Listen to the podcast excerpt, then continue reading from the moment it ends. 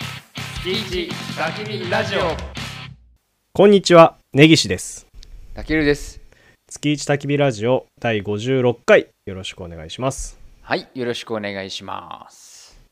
はい。えーあれですね、明けましておめでとうござ いますですね、我々は、我々はね 我々よはろ、しくお願いします今ええ年も、新年頑張1りま回しょうラ目、ジオね、まあ、もう2月になってるわけですけども、我々何ではすねか年明けて初めてですからねそうだね。高校生のはね初めてうーん。元気いやーこれさ、もう、たけるがドイツ行ってな何年 ?2 年ぐらいなんだっけ、これで。もうそろそろ3年になるのかなもう3年なんのか。 2月の終わりに2021年の2月の終わりに行ってるからねああ、3年か。うん全くさその土地の距離を感じないよねこの そうだね、これをやっていることによってうん確かにねなんか下手したら本当に月一でこんなにちゃんと喋るの日本にいる友達でもいないかもしれないもんねそんなことはねえだろえいるでしょ誰か、いやなんか俺この定期的にうん、なんていうのもうだからなんていう、ま、毎月必ず会っててみたいな人があはいないかもしれない俺俺はでもねね友達でネギちゃんとうん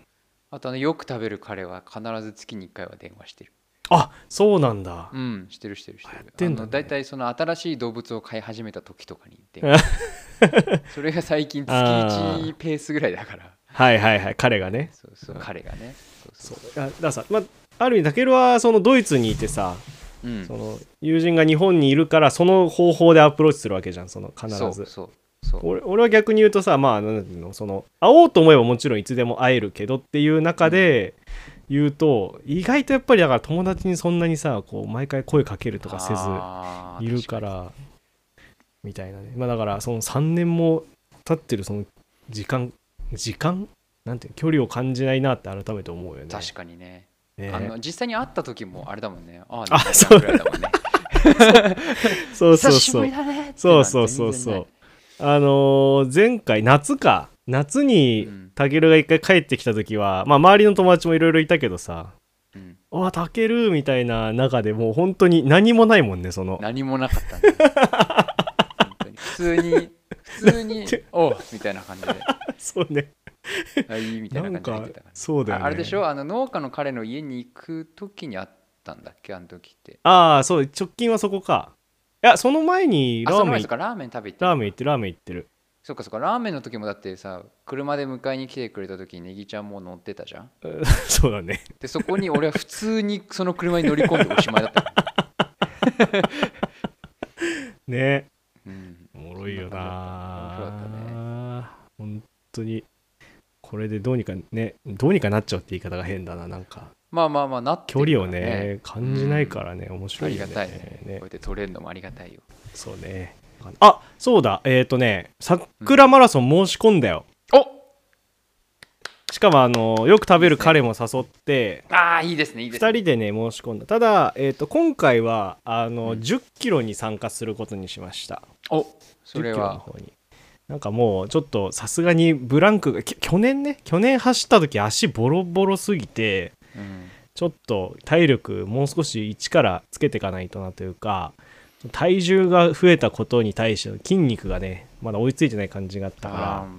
で彼彼を彼の方をねあの誘おうとしたら1 0キロだったんですよ彼は1 0キロ参加して、うんうんそうだね僕はそうだねそれがいい20やるかどうかみたいなまあじゃあ今回は彼と一緒に、うんとりあえず大会行ってね余余裕でという余裕でって言い方変だなちゃんとこうゴールをしっかり走ってうんそうだゴねールできれば、うんまあ、いいかなと思って1ーそ0キれロがにいいとね思参加します。ううんうん、なんであ、今今ねね、お母さんもうん1 0キロあいや、えっ、とね、母親出ないって。あもうあらね、結どうしちゃっ構たん、もう、あ どうなんだよ、普通に体力的にちょっと厳しいかなって感じなんじゃなあーいそうまあ多分でもあんまり今多分今年そのネギちゃんのネギちゃんじゃねえやネギちゃんはまあもちろんだけどよく食べる彼の走る姿に感動して多分ネギちゃんのお母さんも 来年勇気づけられて次は来ね年は出ると思う よいやー、今回もまあ、どあ10キロの場合はあれかなとあの、ま、あのコース行かないんかな街中のあっちの駅の方まで行かないよね、確かね。俺一回1 0キロ出てんだよね確かねああ、あれだよあのあの籠原の方に行かないんじゃなかったっけな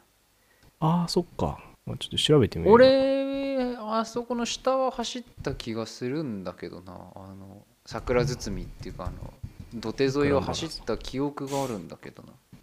コース今年はね3月17日おおどうだろうねなんか今暖冬でさどんどんなんか花粉飛んでるらしいしさ今ーあらしい日ね本はあそれ言われたうん草間に言われましたあもしかしたら桜も結構咲いてるのかなああーこ工業あでもそうか工業スタートであそうだーねそうスタートがずれるんだよね確か工に、業スタートで駅の方まで走ってで終わりなんだよねあの戻ってきて終わりだよね下確かに走そうだね下通ってもう籠原の方まで行かずに曲がってゴールだそうそうそうそうそうそうああなるほどねそうだからそのその後にさその最初俺1 0キロ出た時にうんそのコースで走ってその次の年20、そのハーフで出た時にはいはいはい待てよここまで一緒ってことはこのあと1 0キロあんのかと思 ってその籠原の方に行く時にそうそうそうそでう投げんだよなあれがなんでとかって思ったあれそんなに遠くまで行かされんのとかって思って さで結構さなんかこの畑の中のさ何にもないところ走るじゃん、あの後半って最後ね最後そうそうそうそうあれいっちゃんきついのよあれがあそこきついんだよね風もさすごいそう強いしさそう周りに何も当になんか目安もないからさ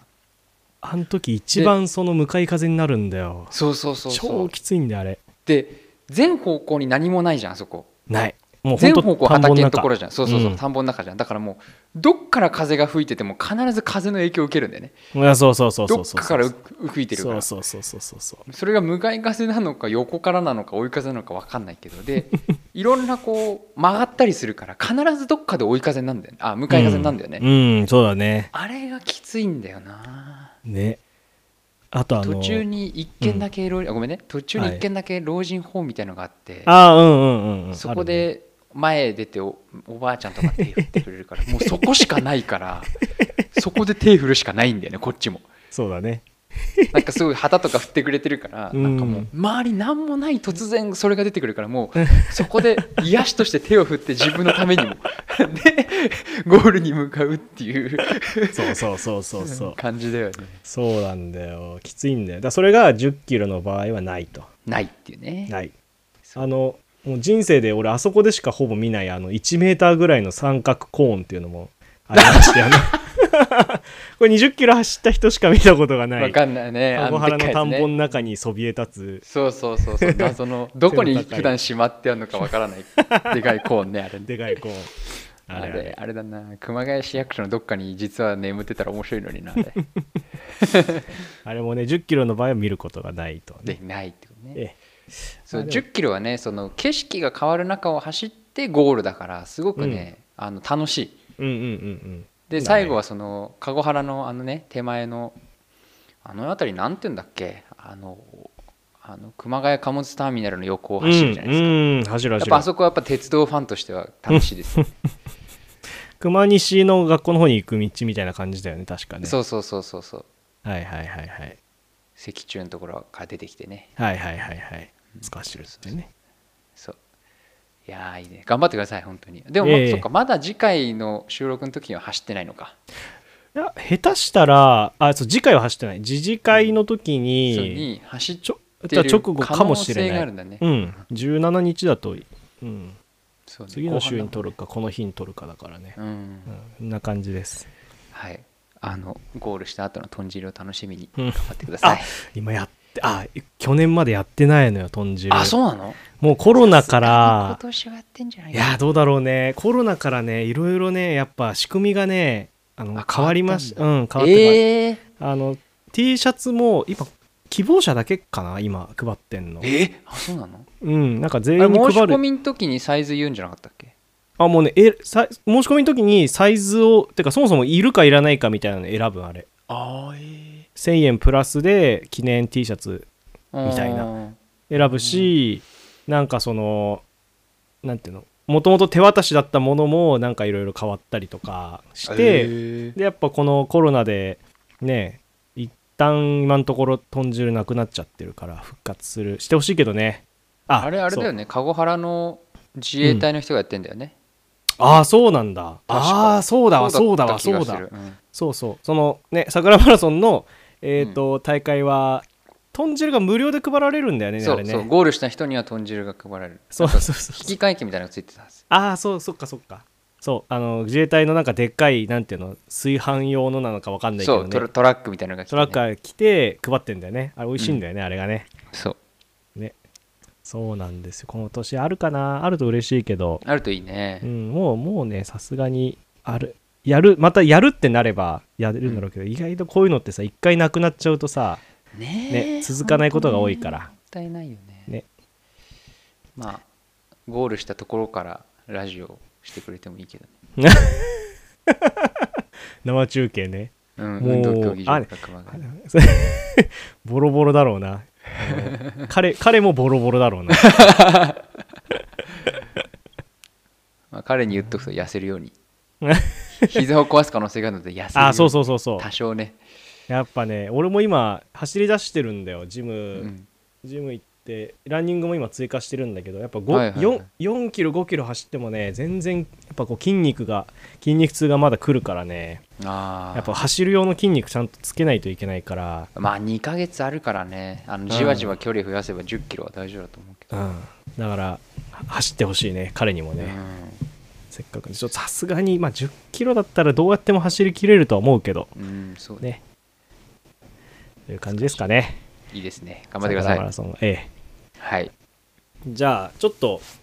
あの後でまたまとめてお便り読もうと思うんですけど、はいあお便りいただきまして今回ありがとうございまえすえええ奇跡が久々に 奇起跡きまがしたね久々に奇跡が久々にあのれ連発しておりまして今回 嬉しいことにね嬉しいことですね2023年のうちに来たお手紙じゃないいやお便り先にちょっと読んどこうと思います、はいえーラジオネームすずめ55号さん、はいえーこんにちはありいがつとうごもざい楽しくのんびり聞かせていただいていますはいえー1年ほど前に焚き火ラジオを聞き始め第41回から第1回放送へと過去へ逆流しその後第1回から現在へと戻ってまいりましたそのパターン多い ないあそうかだ1往復してんだこの人41から41403938って言って1回まで行ったら今度1234ってまた往復えそういうしたんだってことそうそう1え往復1まで行って40いくつに戻ってきたんじゃないのいやあのねこの続きが1往復拝聴して感じているのはって書いてあるから あそっか1往復聞いたんだと思うこの人本当に不思議な話すぎる不思議だ不よね思議すぎる、 うん、ありがとうだけど不思議すぎる、で1往復拝あれかだからいい第1回まで戻ったじゃんではいで次聞くとしたら多分本来は42から4243でうん50いくつまで聞くんだけど、いきなりそのさ流れを感じずに聞くのもあれだからっつっていまた123って聞いてったんじゃないかなありがとうござ いま稀す有な稀有な聞き方をとしいうてなる方は、えっとというな方がいらっえっしとゃいます。 一往復拝聴して感じているのはお二人は本当に仲良しなんだなということですあーはい以前の放送で芸人さんの雷の YouTube について根岸くんが雷の2人は仲良くて面白いよねと言っておられましたが根岸くんたけるくんのお二人もそうですよとあーありがとうございますありがとうございますトークがふんわりして聞き心地がいいのはお二人の仲の良さから湧き出る空気感なのだと思いますなるほどさて先月の放送でこれはね、はい11月の回ですね先月の放送で2023年のラジオの感想や、あれはどうなったってことがあったらお便りくださいとおっしゃっていたので、はいはいはい。えー、1点あちょっと待ってね OK、えー、1点根岸くん、えー、東京モーターショー行きましたかあ俺に行ってないんですよねこれああ。私行ってきました自動車の進化もさることながら各自動車メーカーのブースで行われているショーの映像美やパフォーマンスが素晴らしくいろいろな視点で楽しめましたジャパンモビリティショーについて車好きなたけるさんの感想も聞いてみたいですよろしくお願いします最後にリスナー歴1年で気づいたことがありました私チャンネルフォローしていませんでしたこれからしますありがとうございまあすりがとうございます。えー2024年も放送を楽しみにしていますとはい。ありがとうございます。ありがとうございますす。なるほどね、モビリティショーね。そう言ってないんすよね。どうだっ来ましたたかんねで、あれ、この話題ってしてないんだっけ、結局。あれなんかしししてないんだっけしたような気がしなくもないんだけど、まあ、 12月でした。だもんね。11月号でしてなければしてないかな。そっあ、かじ、ゃ12月号でしてないからしてないね。してないこのか。話はね。うんモビリティショーモビリティショー行ってきましたよモビリティなんだよねもうねそのそうそうそう今まで名前がモねーターショーだったのがモビリティショーになったんだよね、でもまあなんか全体的なその方向性はやっぱモーターショーからそんな変わってなくてうん、うんうんとは思っていてでまあやっぱり今年も、まあまあ、いつもそうだけどやっぱ一番大きい会社が、まあ、今年も目立ってたな、まあ、トヨタなんですけどトうんうヨんタうはやっぱりんコンセプトカーの数も多かったし、うんうーん新しい方向性結構いろいろこれは電気これは水素これは、うん、えー他の方法でとかってこういろんなこう可能性を見せてくれたのとあとはまあちょっと新興国向けの車をこう今回日本に持ってきててああなるほどねそれもあのーもはいはいはういもうタイでは売ってる車なんだけど、うんハイラックスなんだっけな名前忘れちゃったな、まあ、そのあのー四駆あのちょっと背の高い四四輪駆動の車でだけどこう後ろ側をこう組み替えることであのいろんな方法がことができると例えば後ろ側をキッチンカーにしたり、はあ荷物運ぶ車にしたりあーえー荷台にしたりとかそういうことがこうできるとかっていう、まあ、着せ替えみたいな車で値段も安いけどかっこいいみたいなのをやっててそれはあのー最近やっぱ車の値段どんどん上がってる中でこううんういんうの面白いのかもとかってちょっと思ったりとかして、あーチャンプあそうそうハイラックスチャンプあそうータイではそういう名前ただコンセプト感の名前違ったけどね確かになるほどなるほどそうそうハイラックスチャンプへえ新興なんかまあモーターショーではなかないあれだけどなんかホンダかなんかがインド向けにちっちゃい車出したりしてたよね前ねああうんうんそうそうそう小型のホンダはそうねなんかそうだよね今新興国向けっつうのはねそうあるんですね需要がねちゃんとねあるあるであとはまあえーっとまあもちろんホンダもいたしうんホンダも、まあ、スポーツカーを出しててプレリュードっていうあのちょっとねね年齢層が上の方からしたらあ懐かしいっていう名前なんですけどうーん最近ちょっとこの昔の車を復刻するみたいな流れがまあもうちょっと最近下火ですけどうんうんうんうんその昔フォルクスワーゲンのビートルから始まってフィアットの500があってつってこう昔の車をちょっとオマージュしてうんうんうん現代風によみがえらせるフォードのマスタングとかそういろいろあったんだけど、うんうんまあ、ここに来てホンダがちょっとそれをまたやってる感じ、うんでもう一台の出てたコンセプトカーも昔出てた、えーホンダのシティっていう車になんとなくちょっと雰囲気が似てるうーんあって、まあ、なんかちょっとそういう路線なんだなとかってなんかせっかくならうんうんうんうんもうちょっと新しいことやってほしかったのにとかってちょっと思いつつも、まあはいはいはいはいまあ、す古さの中に見える新しさって感じなのかなとかってこういろいろ解釈したりねなるほどねそうあとそうモビリティで言えばあのホンダのところにあったんですけどホンダジェットってホンダが飛行機作ってるんですけどはいはいはいあめちゃくちゃ人気のやつでしょホンダジェそうそうットそっうてホンダジェットのボディ、まあ、車体が置い機体かが置いてあって。うんうんまあ、もうな人が並んじゃってて、はいはいはいはい終了間際にホンダブース行ったんですけどそれでも人が並んでて中見れなかったからそれちょっと残念だっああたんすですけどごいねまあ、せっかくだったらあれもうちょっとね時間があれば中見たかったなとも思いつつだってさ、そうねホンダが作ったさ個人向けの飛行機なんて中見ることないじゃないですかう絶対ーんそうだねそうだからもうこれがモビリティショーの面白さの一つかもとか、ああなるほどなるほどなるほど、ね、めちゃくちゃ人気なんだよね確かあれってねそうそうそう売れてるしすぐ売れちゃうんだよね、ん、そうね航続距離も長いしねうんうんうんうんそうまあそういうのがありましたあとはなんか言ってないとこあるああうんまあもう一つ大きいメーカーで言うと日産うん日産はねちょっと私のちょっと方向性なんか好みとはちょっと違ったかなって感じなんか2050年ぐらいの車をイメージしたらこうなりましたみたいな感じだったんですけどうんまあちょっとあんまり刺さらなか ったからああそうなんだ個人的にね私としてはうんクエスチョンみたいな感じだったあんまちょっと趣旨が分からなかったっていうかうーん確かかにその目立つし目を引くしっていうのはあったんですけどなんか2050年もうちょっと違うんじゃないとかってちょっと思ったりとかしてうーんなんかなんかその,うん、うんその走ることを一切無視してる感じがほうなんほうかほうほうイラストをそのまま出したみたいな感じがちょっと、うーんまあ、コンセプトカーだからしょうがないんですけどもうちょっとこう、うんうんうんちゃんと走りますよっていうことをいやなんかちょっと、なるほどね無理なんつうの無理がある設計っていうか、なこるほれど、ね、で地上走ったら地面の段差超えられませんよじゃないけど、はいはいはいはいはいはいほんとあのリアリティを感じないんだそうそううそうデザインスケッチそのまんまみたいな感じだったんうで、んもうちょっと車としてのリアリティが欲しいなとかって思ったりとかしたっていうぐらい、うんなるほどねまあ、好みの問題なんであれがもうなんかパンクでかっこいいっていう人も全然いると思うし未来っていう人もいるし、うんそこは好みかなと思いましたね、なるほどやっぱ EV なのこの辺のメインテーマっていうのはわかんないんだけどそうだねもなっんかとみトヨタは結構意見なんつうの結構その自社の意見を、まあ、この後、まあちょっと喋ろうと思ったけど、あのうん他のところで喋ろうと思ったけどあのトヨタは結構そのいろんな方向性っていうのを出してるんですよあのうん電気だけじゃないっすよねみたいなうカんーボンニュートラルの方法でみたいうんな水素もあるしあの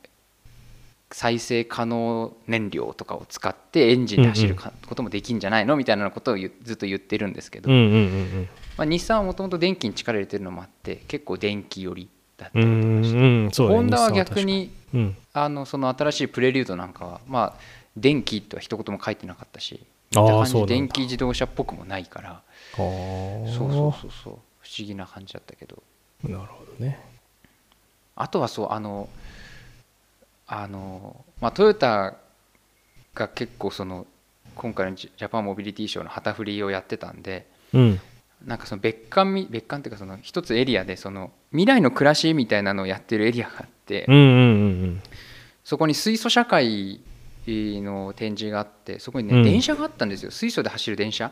水素で走る電車そうそうそうそう、へえでえっとねひばりっていう HY ハイブリッドの HY にバリーなんですけどうんでそれが置いてあってあのやっぱ屋内にそのわざわざ電車を持ってくる屋内展示場に電車を持ってくるっていうのはやっぱりユニークじゃないですかうんホールの中に、そうそれはねちょっと興奮しましたねいいこねういう電車ことができんだと思ってまあそっか確かにモビリティショーだからもう電車もありなんかねそのそうそうだから水素ね社会、水素を使った生活の社会みたいなので、まあ、いろんなこものがある中に電車もその一つとしてドンって置いてあって、なるほどねそうすごかったよ鉄道ファンがその床下の写真撮りまくってたからね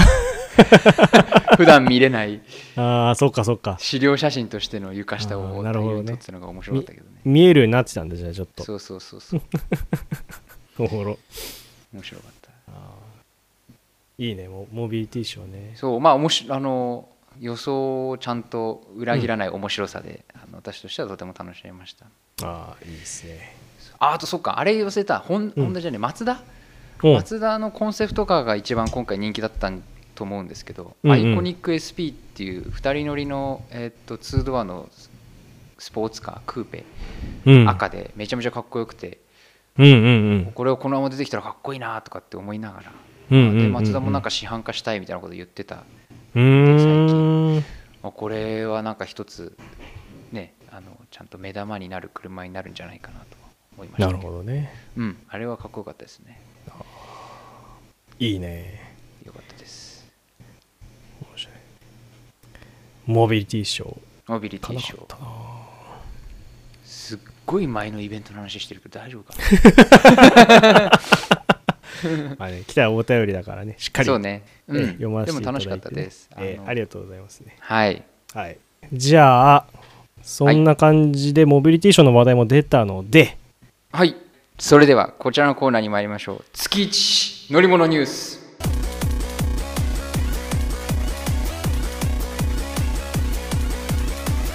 このコーナーではドイツ在住の私たけるが世界の乗り物の情報を皆さんにお届けいたします今月のニュースはこちら2024年1月14日えー12日に開幕した東京オートサロン2024が閉幕いたしましたはいさっきちょっとねジャパンモビリティショーの話題が出た時にちょっとおって思ったんですけど、うんうん、今年もあの自動車ショーの話を今回今月はしたいなと思っていて、なるほど。はいえー東京オートサロンうんうん、うんイベントが毎年、毎年年始ですね年始の、えーちょうどセンター試験の頃に、うーセんンター試験という言い方がもう違うあ、そうだね、共通テストですね そ。うそうそう共通テストそう、うんまあ共通テストの頃に毎年あるんですけれど もえーっと、まあ、どんなイベントかっていうとカスタムカーの祭典と、まあ、古くから言われておりましてうんうん、改造車ですねうんうんうん改造車のイベント、うん、で、えー改造車っつっても世の中いろんな改造がありまして、うん、えースポーツカー、まあ、速くする改造する人もいれば、えースピーカーにこだわる人がいたり、うん、あとは、えー車高を上げる、まあ、よ四駆の、えーまあ、走破性を高めるために改造する車高を上げたりとかそういう改造する人もいますし、うん、うん、えーただただ車を目立たせるだけの改造をする人もいますし、うん、ミニバンなのに扉が上に開くとかねそういう改造をしたりとか、えーまあ、そういういろんなねあのカスタムカーうんのイベントがあるんですけども、うん、まあ、今回、まあ、毎毎年ねこのイベントすすごい大きいイベントでもうあの3日間に人が凝縮されてるんだけど、う今ん年何人だったんだろう来場者数が。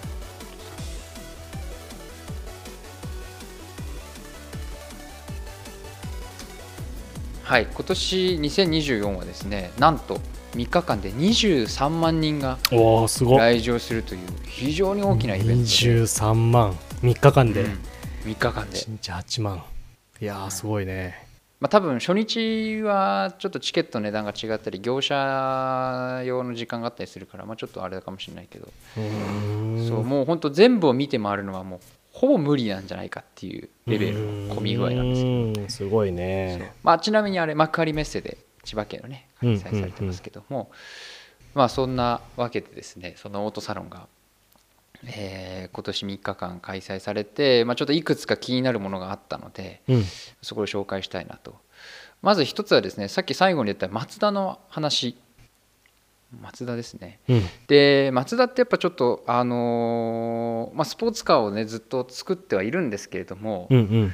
まあ、大車種も少なかったりあんまりこうあの話題性がそこまで高くなかったんですけれどもうん、あの今回このオートサロンで、えっと、スポーツモデルとか、うんえーまあ、ちょっと走りに特化した車を作るサブブランドを作りますと言ったんです。へえ、はい、はい、はい、はい。でサブブランドって結構いろんなメーカーであったりとかして例えおうばトヨタだったらガズレーシングですね、はい、 GR、はい、はい、はい、はい、はい。で GR からいくつか車が出てるわけですよ GR86 とかうんうん GR スープラとか、まあ、は出い、てるわはけい、はい。で日産だったらニスモっていうのがあって、へーあ GTR ニスモとか、うんうんうんえーリーフニスモとかいろいろあるんですけど、まあ、そういうのがあったりとかして、うんで世界に目を向ければ、えっとまあ、ベンツが AMG っていう、うんうんうんまあすごい強力なエンジンを乗せた車を作ってたり BMW も M っていううーんブランドサブブランドから M3 とか M4 とかそういういろいろこう車を出してるんですよ。でうん結構自動車メーカーの定石というかうんスポーツカーはサブブランドが作るみたいなサブブランドとして売ることでこのまあブランド的にもこのサブブランドの価値が上がるとかっていうのをやってるんですけど、うんここに来てマツダがですねマツダスピリットレーシングっていうサブブランドを作りますよっていうのを発表しました。うーんなるほどでそういうあんまりこうスポーツとかレースっていう印象が薄いメーカーだったんですけど、まあうんそういうことにも注力してきますよっていうのでまたこれは一つ車好きとして面白い、えー方向性かなというふうには思っています。これはあれですかそのレース業界へももっと力入れますよっていうことになるんですかこれは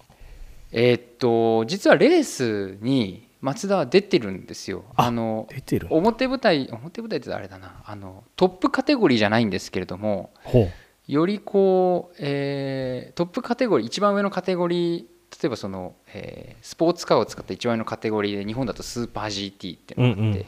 ここはもう本当にレース専用の車が出てるんですよはいはいはいはいでその下にスーパー耐久っていうレースがあって、うんうんここはどちらかというと市まだ市販車の面影が残ってる車が多いんですよ、うんうんうんうんで車種も結構あの多種多様な感じで、うんうんポルシェが出てたり、うんえーそういう、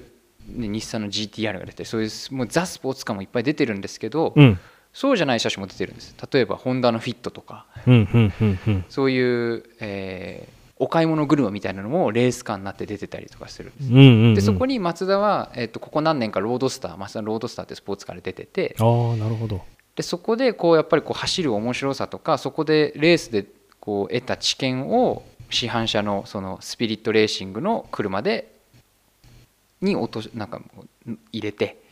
出すっていうことをやりたいみたいなるなだほからそど。のサスペンションが変わってたりホイールが変わってたり、はいはいはいはい。あとはこうインテリアがちょっとスポーティーになってたり素材が変わってたりとかそういうことをこう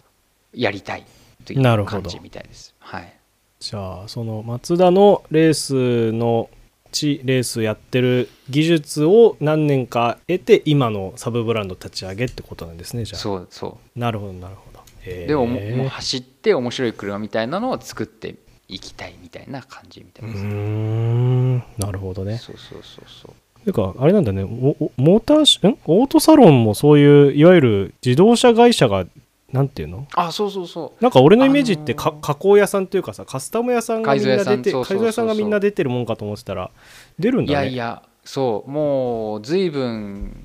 まあまあ私が行き始めた頃からもうメーカーは結構出てたんだけどうーん最近になってもこう輸入車のメーカーとかもちゃんとこうで出てくるようになったと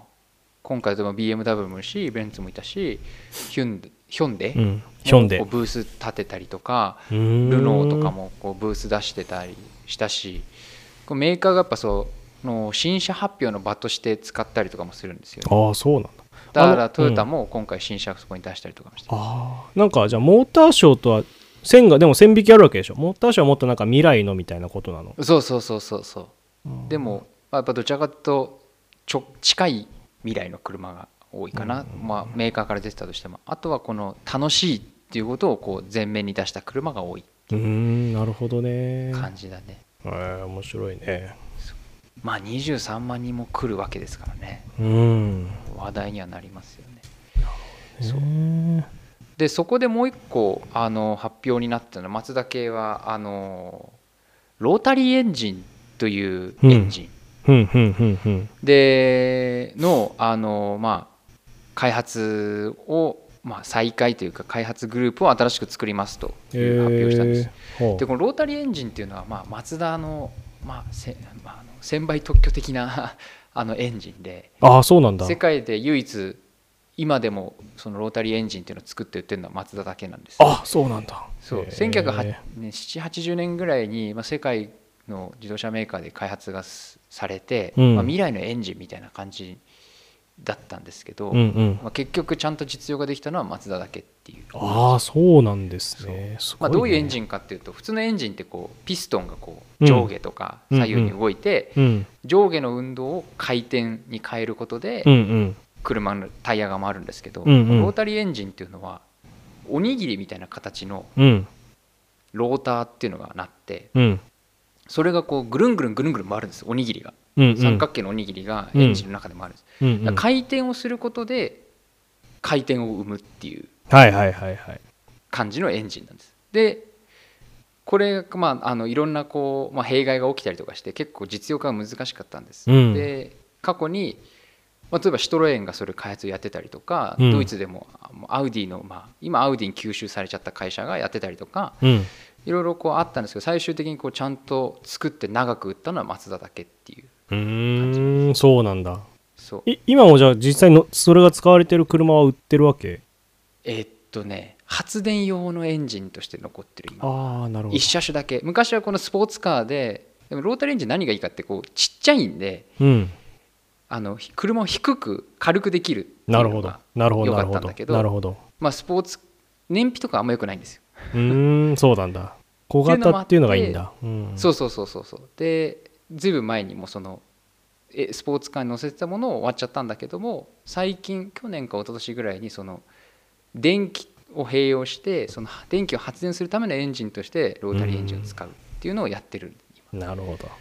そうでもこのエンジンをまた復活させるというかちゃんと開発グループを作ってへえやるというので、へーまあ、ちょっと車好きはおおってなったっていうそれはやっぱあれなんですかで電気とかの絡みの将来的なことを含めてやっていくってことなのかなうん、まあ、きっと絡んでくるであろうけど、うんまあ、わからんあの詳細はそこまで詳しく語らうれなかった、んなるほどなるほどそうそうそうへえ面白いそう結構ね他にもいろいろ面白い、まあ、こオートサロン本当ね話題にこと書かないので面白いのいっぱいあったんですけうんど、うんうんあとはまあトヨタがもう一つ言ってたのはさっきそのトヨタの、ね、ジャパンモビリティショーの話の中でトヨタはいろんなその、えーっとカーボンニュートラルの方向性を打ち出してますよとうん電気だけじゃないですよって言ってる中で、うんうんトヨタは今回のこのオートサロンでエンジンの新しい開発グループを、うえーーん立ち上げましたと。なるほどね今の時代にエンジンですかみたいな感じで、まあ、思う人もいるけど、うんみたいなうんうんうんうんあえて、あのエンジンにはまだまだ可能性がありますよだからもっとエンジンをやりましょうみたいな感うじで、そーれんで新しく作ったとおもだろからまあちょっと面白い方向性あえてこの時代に電気を電気じゃなくてエンジンをやるっていう、うーんまあ、これも面白いなとあれだねそのモビリティショーとオートサロンはなんて言うんだろうねてかモビリティショーって改めてなんか不思議な展示会だなって思ったわ今聞いてて なんかそうだねもうさ未来よって感じだよねなんていうの、うんうんこんな自動車社会を作っていきますよっていうなんか概念を発表する場みたいな感じだね、うんうん今そうのをだね聞くと、そう直だね近でこんなわかんないけどここういう技術とかこういうことをやりますよこういう車作りますよはオートサロンの方がなんか強そうなイメージだねそうだねそうだねそれはそう間違いないと思うああなるほどそうそうそう変な変な展示会だなモビリティショーはそうする とすげえだからそれだけ自動車会社っていうのが国にとって大きな役割っていうことなんだろうけどそうねトヨタはしきりに言ってますけどトヨタの,、まあ、あのトヨタ昭夫会長は言ってしきりに言ってますけど、まあ、550万人とずっと言っていて、うん自動車に絡む仕事をしている人がこのあー日本に550万人いますよとなるほど言ってて、まあ、それだけまあ大きな社会あの世界だとそう言っねてますね550万人かもっといそうな気がするけどななんか実ま際あい使,、い使どうなんだろうねってる人はいるよねううんん、なんでもそうだよねまあそんだけいるよね業界としてはねそうえー、おもろそうでもう一個最後に言いたかったのは、うんうんあのこのオートサロンにあの日本各地のですね自動車大学校が、うんあの出展をブースを出してるんです。に自動車大学校はい、大学自動車大学校って教習所のことじゃなくてうん自動車学校のことじゃなくてあの自動車の専門学校おーがブースを出してるんです。あの結構いろんなところにあってうん埼玉にもあるし、うんえーまあ、関東で有名なんだと日本自動車大学校っていうのが成田にあってほうほうほそうそうそういうのがあるんですけどうだ大は大きいですか大きい大大きいああそうなんだ自動車大学ってのあんだそうあの整備士の免許を取るための専門課程をやってたりあとその自動う車ーん業界で働くためのいろんなことをや教えてくれるとな例るえほばどそなるほのど設計をやりたい人のためにその CAD を教えてくれたりとうんうんかうんうんあとは実際にその学校によってはカスタムカー化みたいなのがあったりとかしてへえ 車をその改造することをこう勉強するなるほどなるほどいろんな方法があるわけですよやっぱその色塗るだけじゃなくてうん例えばその金属を使ってあけあの金属のこのヤスリみたいのを使ってうん金属に絵を描くうんそういうグラインンダーグラインなんだっけなグラインディングみたいな感じで言うんだけどそういうのやったりとか色の塗り方もこのただ一色で塗るんじゃなくて塗り分けをやったりとかララメを入れたりりとかそういうのいろいろこう教えてくれるみたいでうんうんうんでこのねこの学学生が作る車っていうのが結構面白くってうんやっぱ学生ならではの発想というか面白い車がいっぱいあってうん今年一番面白かったのはですね、えっと静岡工科自動車大学校といううんうん専門学校が作った、えっとホットロッティという車があるんです。ほホッうトロティっていうのかなほでどういう車かというと、えーフォーミュラカー、えっとレレーシングカーですねあのはいはいは F1 いみたいな、うはいはいはいあれの、えー車体に、えー軽自動車の上上側をつけるとほうボディをつけるっほていうのをやったんですうフォーほミュうラフォーミュラカーってまあこう、まあ、F1 みたいなねあれの,、うんあの車輪とエンジンとこの車体の骨組みうんの上に、ホンダの軽バン要は軽商用車ですよね軽トラのあの箱みたいなやつうんのを高さを縮めて車体の高さを縮めておうそれをつけるっていうのをやってるやったんですこれは結構面白くてほう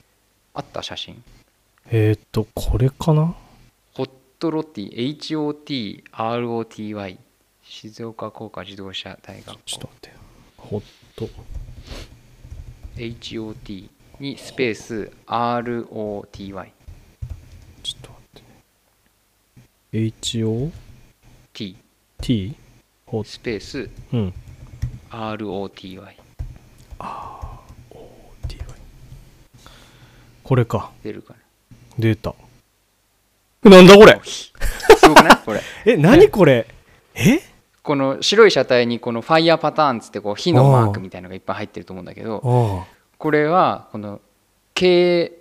いわゆる軽トラみたいなのをあ車体の高ささを縮めてるんですよこれあ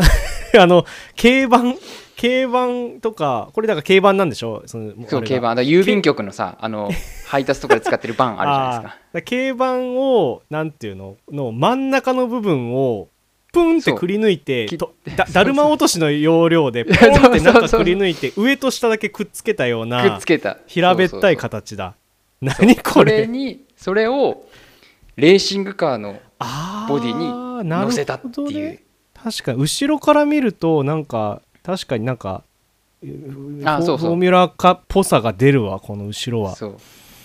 前から見るとなんかこれもはうさバンがさ地面にめり込んでる半分そうそうそそうそうのゲームのバグでその地面にめり込んでるよう なデザインだよこれそうそうそう何面白いでしこれょ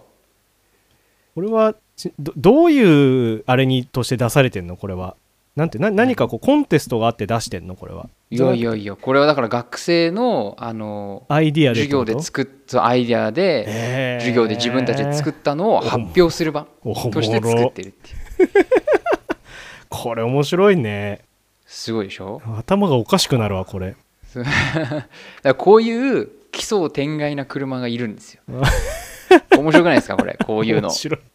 これ面白いそうそうそうこれはね、だからそういうね、あのあなんていうんですかね、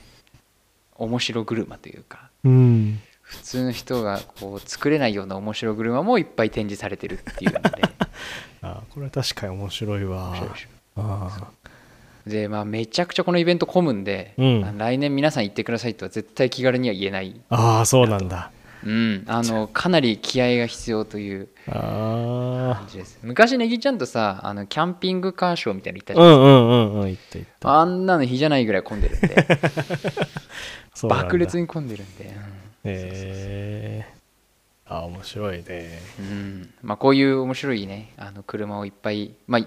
車好きとしてはやっぱこう夢を見る場うんうんうんこういうふうに自分をモディファイしたいな改造したいなとかって思う気持ちもあるし、うんうわこういうことできんのかとか、うんこれねなんかこういろんなアイディアにこ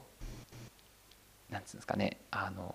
影響を受けるというか、うんうんうんうんうんそういう時間ですねこのもうオートサロンっていうのうんなるほどうねんだからこのオートサロンの当日1月の12、13、14でやってましたけども私はもうずっとねツイッター改め X のあのトレンドで ね投稿をずっと見てうん写真を見て、ううんわ今年こういう車出たんだ結局このメーカーはこういうことやったんだとかっていうのをずっと見て来るてのか分かんない自分の車を改造する日のためにこう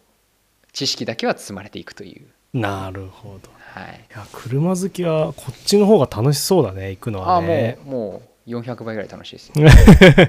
そうそういうななんかさオートサロンとモビリティショーってなんかなんとなくさニュースで見るとさ両方ともなんかちょっと見たことない車がバンバンなら写真で並んでうああみたいになるけど全然内容聞くと違うんだね毛色がねそうそうそうそうそうなんかそそれこそその自動車メーカーとカスタム屋さんののっていう線引きかと思ったら全然違うところに線が引かれてるっていうのが分かったそうそうそうそう方向性が違ううーんなるほどねあ面面白いねおもろいね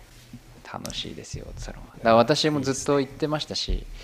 あの日本にいた頃はもうお仕事でもちょっとね関わったりもした、ううんお仕事で関わると何がいいかっていうと、うん人がいない時間に見れるああそそううかか確かにそうだわそうチャンスが2つあってうん1つはその、えー関係者関係者入場時間っていうのが確か7時半ぐらいだったと思うんだけどうんそこからお客さんが入ってくるまでの時間うんうんう要んうんは関係者がブースの準備をする時間うんうんうんに見て回れるうんうんうんうんうんそれはもう誰もいない しそれが楽しいでもう一つは、えー、と閉幕してから、はいはいえー関係者完全退場の時間までっていうのがあるんですようんうんうんその時間はもう本当にこの時間はみんな早く帰りたい人多いからうん私みたいなこうちょっと変わった人 はギリギリまで残って最後の最後まで車を見る っていうそれやっぱいるわけその時間帯にさ同じ同種の人たちがいるなってのは分かんのあんまりいないあそうなんだそへうーなんでってこと思うんだけどへえ俺なんかもう曲極力全部の車を見たいん だよオトサロンなんか面白いからうんでもそのブースの中は入れないんだよねやっぱさすがにその安全上の問題っていううんうんのうもんうんまあマナーとしてダメだからルうールとんしてそうねブースの外から見るだけになっちゃうけどもうんうんまあ基本的にそのブースの中まで入入る必要があるのってやっぱ自動車メーカー系だからうんそれ以外のところは別に外から全部見れるからさうんうんうんもう本当に夜確かねい何時まで OK だったんだっけな警備員さんと俺とあとその雑誌で雑誌 で全部の写真を撮らなきゃいけない雑誌があるんだよほオプションっていう雑誌があるんだけどそこはもう全部の車種の車の写真を撮って載せてるんだけどーうんその人たちその撮影部隊の、うんうんうんもうお仕事だじゃあちゃんとそうしたその人たちしかいない時が あるもうなおもろ23年行ったのかな仕事でもっと行ったのかな毎回そんな感じだったよあー最後は本当に 最後まで残ってるんだだける金曜日と土曜日の夜ね おもろやってたよ俺は一人 で「おいこれか」とかって一人言いながらね写真撮ってね 楽しかったなあれああいないんだね意外とね意外とね似たような人そうそうそうそうまあ本当に最後までいる人ってあんまいないかなうんで大体ねいっつも最後までいるのはねあうんのトヨタのブースの人で、へえ車の微調整とか、まあへーいろいやろこってうんだだべりながら次の日のなんかこう準備をしてたりするんだけどへえ結構トヨタの人はね毎年最後までいるっていうああそうなんだ退場必ず退場しなきゃいけない時間のギリギリまで結構いつもいるイメージへえ面白いその人たちももちろんお仕事でいるそうだねそういう人たちはお仕事でいるんだね仕事でそうそう 本当仕事で仕事じゃなくている人なんかタケルしかいないんだろうねきっとねおもろ 帰帰る雰囲気を装いながら、うんあの帰るまでに全部のブースを見て帰る面白いいいね楽しい時間です、はい、まあまああいいですのねいろいろ調べると音サロンって検索すると面白い車出てくるかもしれない例えば自分のね今乗ってる車とかの名前と音サロンって検索するとあこういう改造車が出てくるんだとかこういうことができるんだとかっていうのが例えば乗って見えると思ううんうんうんそれは面白いかなと思ううんもちろんそのねあの車高を落としてなんかちりとりみたいなこうエアロパーツをつけてとかっていうだけじゃないからうんうんもっといろんなね可能性が載ってるんで面白いかなと思いますよという感じです。うんああありがとうございますはい、じゃあということで、えー今月もよろしくお願いしますそれでは始めていきましょう、月1焚き火ラジオ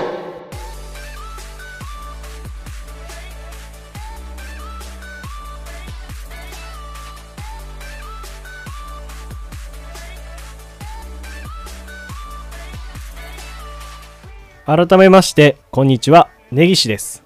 たけるです。この番組はキャンプ好きな日本在住根岸とドイツ在住タケルの2人で運営しておりますキャンプ場で隣のサイトから漏れ聞こえてくるような何でもないおしゃべりをあえて電波に乗せて発信する次世代グローバルアウトドアラジオですこの番組は Spotify と Apple Podcast で毎月1日に配信を行っていますぜひチャンネルフォローお願いしますまた皆さんからのお便りを募集していますウェブサイトにある投稿フォームまたはインスタグラムのダイレクトメッセージにてお待ちしております毎月20日までに送っていただけると幸いですはい、えー、っとっすね今月はですねはい、まあなんかまああの熱中してたものがあってまあおーそれの話をそういうのちょうだいよ。たける乗れるかわかんないけど本当に最近ずっと麻雀やってるんですよ僕おお、麻雀いいね私がずっとやりたいと思ってできないことの一つですねああそうなんだうん麻雀やっぱ覚えることが多そうでああそうねでも意外とね俺もね整理できてきたんだけどそんなに覚えるもんないんだよ実は麻雀あそう始めるのにいでや絶対覚えてた方が面白そうだなとずっと思ってたんですうんよ、うんうんうんおもろいうよんあとなんかネギちゃんうん高校生の時からやってなかった、高校の時に初めて触った麻雀は部室でやってたよね部室で先輩たちがやっててあーあーそなっんかあれが麻雀かみたいなでもうあれでも同級生でもやってなかったあやってたやってたやってたえっ、と3年生の時はやってた気がするああそうだよねそうでもねその時はまだそんなにあでもその時もネットやってたんだっけなまあなんか高3高校生ぐらいで触れてうんうんうんで、えー大学生もちょっとやってたんかなまあねネット麻雀をちょっとねネットでできるんですよ今へネーットでできるからそれをちょこちょこやって大学社会人になってあの会社の人でちょっとやったりとかであとは、ね、またそれやんなくなっても、えーっとまたちょっとしたらあなんか暇だし麻雀やるかなな何で何がきっかけかあ M リーグかななんだっけなああなんか今話題らしいねそうそうそうちょじゃあそそれも釣岡さんが言ってるああそうあそうなんだそうあ釣岡は確かになんか麻雀卓なんか100万ぐらいの使ったみたいな動画あっ使ったてなそうそうそうそうそうでえーっと一時期そうすごいしっかりなんかちょっと勉強したりとかしてそう、うん、なんて言うんだろうあのその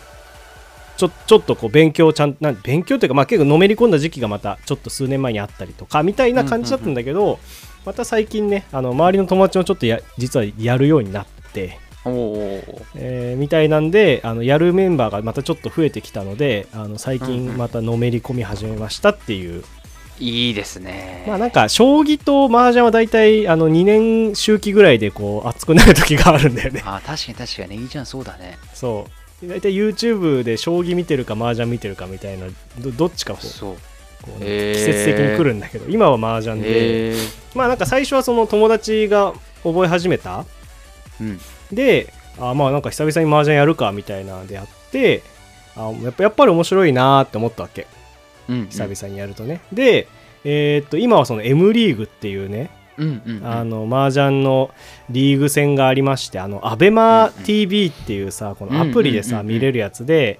あのアベマの会社がもう旗振ってやってるわけですよそうだ旗ね振ってやってるって言い方は、うんうんうんでうんそうと思うなんかその今までの麻雀の動画っていうかプロの麻雀ってほんとみんなおじさんたちがスーツ着て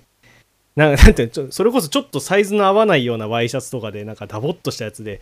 なんかもう打つみたいなこのタバコ吸いながらタねバコ吸いながらみたいなそんな感じだったんだけど今のその M リーグっていうのは本当に見る人にちゃんとこう向けて作られててへーそもそもあのなんていうのあのスポーツのユニフォームみたいなの着てるんですよああそうみんなそう着てるよねなんか卓球選手みたいなやつね、あそうそうそうそ着う、てるよねやっぱテテロテロのねあれでちゃんとあの、なんていうのまあまずいスポンサそうスポンサーがついててで、うんそれぞれ、えー、と名前がチーム名がありチチーム戦でやってるんだよねー、うんうんうんうんなんかチーム戦っていうのもまた良くて普通プロ麻雀ってプロ麻雀士ってみんな一人個人の成績でまあだ将棋の棋士みたいなもんでうんうんうん将棋の棋士っていう言い方で伝わるか分かんないけどまあ本当一人一人が今回1位になったかどうか優勝できたかどうかみたいな感じだったのがうんうんうん今チーム戦でやってて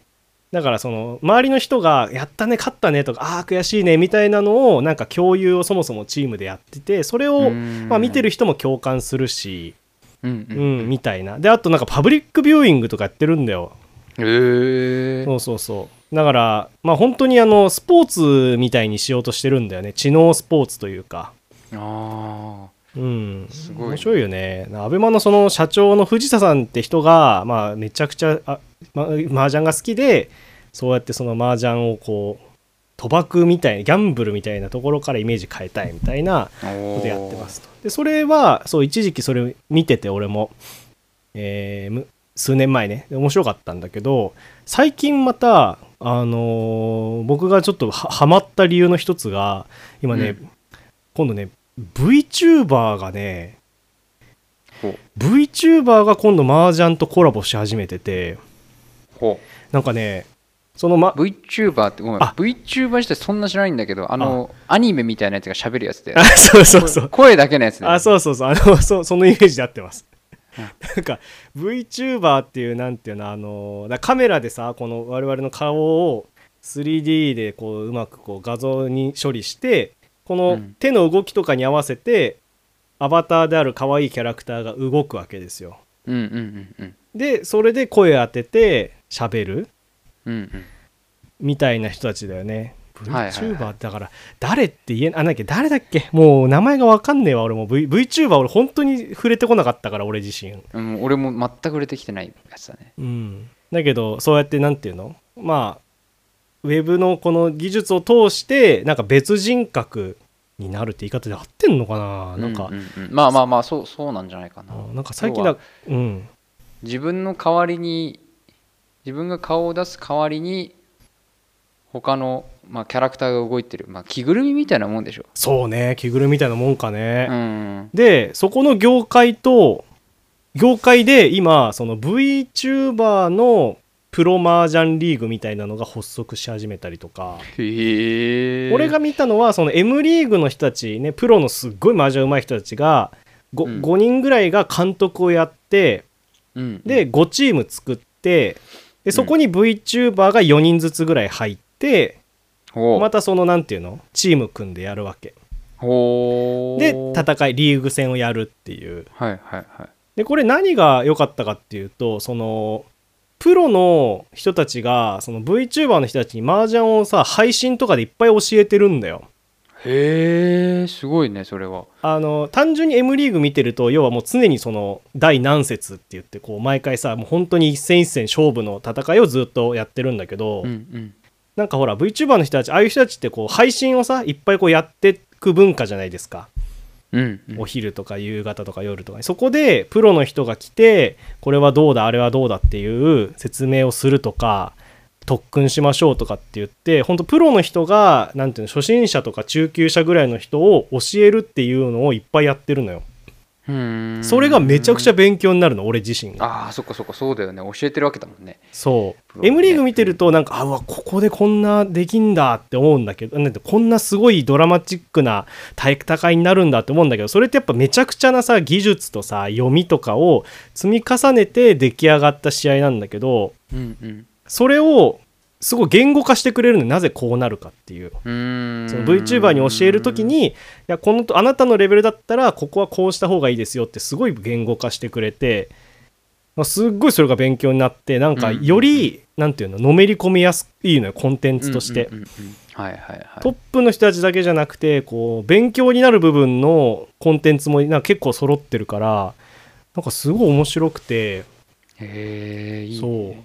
触れやすいのとであとなんかねあの最近昔はね俺がねその数年前ネットマージャンちょっとあの入れ込んでた時はえっとですねて天井の天に鳳凰の鳳と書いて、天鳳っていう、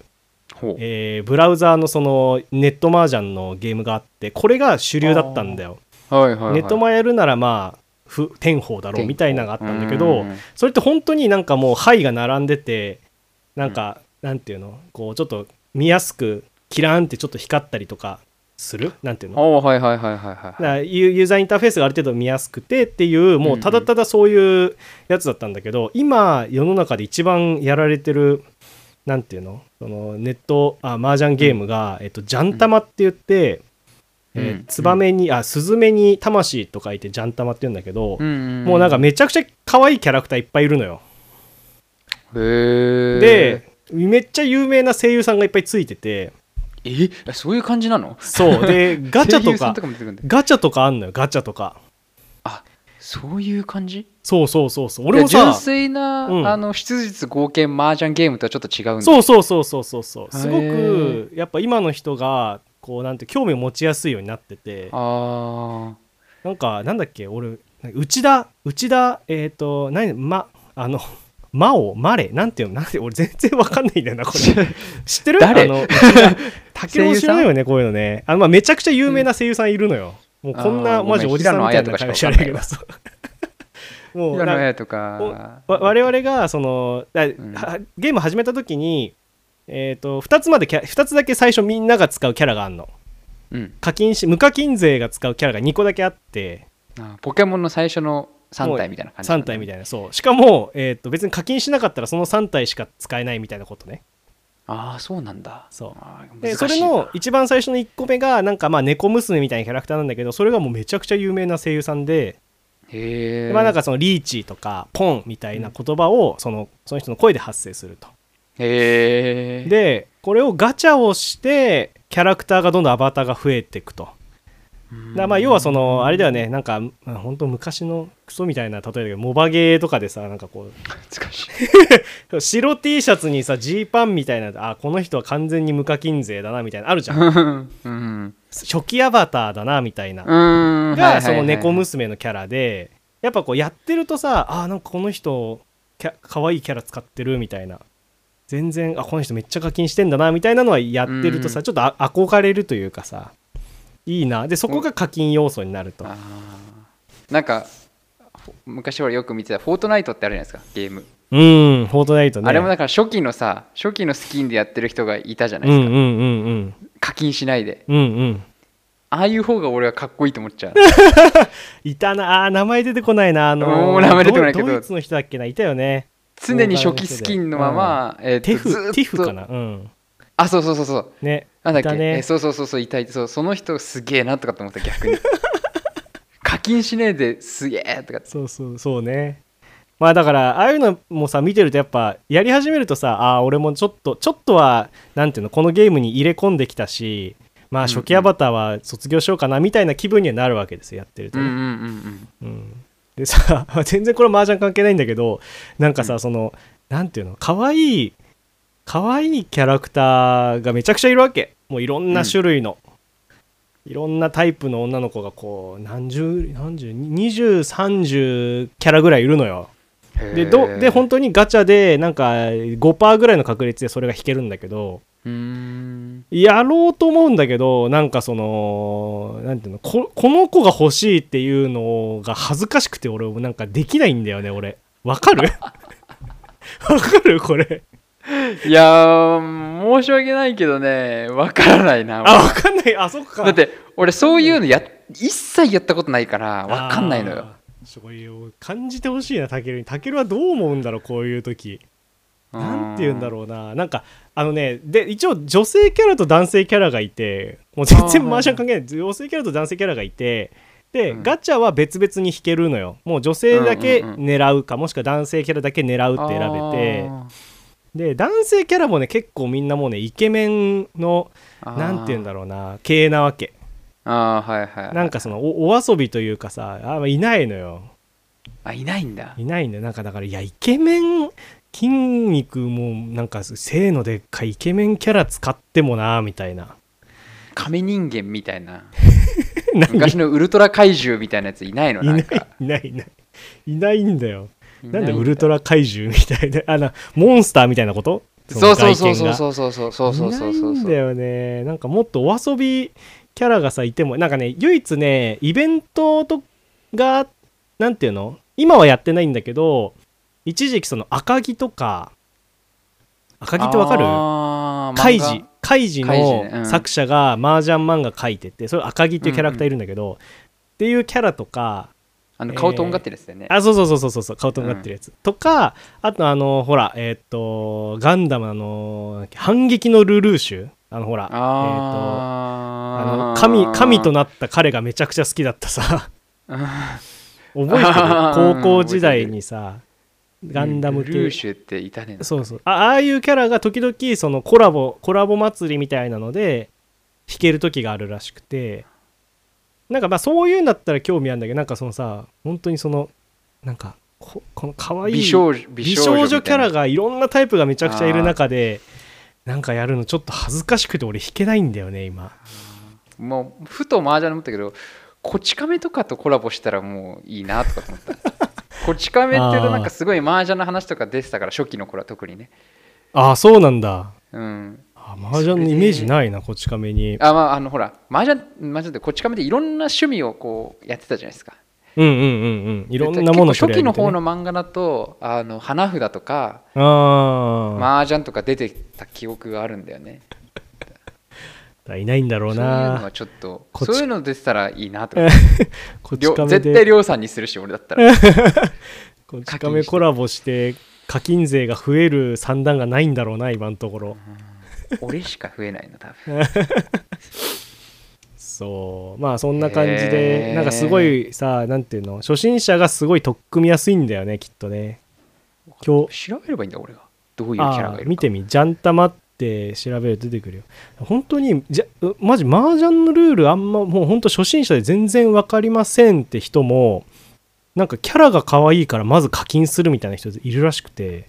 ジャンタマキャラキャラで見ればいいのかまあ、ジャンタマで検索してなんか攻略サイトとか見ると多分キャラがいっぱい載ってるおーから結構結構ちゃんとさちゃんと可愛いでしょ結構キャラっていうか思った以上にキャラなんか男の人でなんか狐の耳みたいなのついてる人とかもいるんだねああはいはいはいいるね 柴犬のキャラいるじゃんあいるいる柴犬のキャラが万いる次郎 これいいじゃん絶対俺これだ わあでも女の子はうもう本当女の子だねそうそうなあのよんまり我々がこう触れてこなかったそうなんだよねまあキだャかラクタらーだねあのカンコレとかさああああいうやっぱ感じだよね種類で言うとねなんかリアル系のなんつうのあれだよねキャラでなんかもうちょっとこうアニメアニメっぽくデフォルメされてないっていうか、うん身長がちょっとちっちゃいとかさうんうんう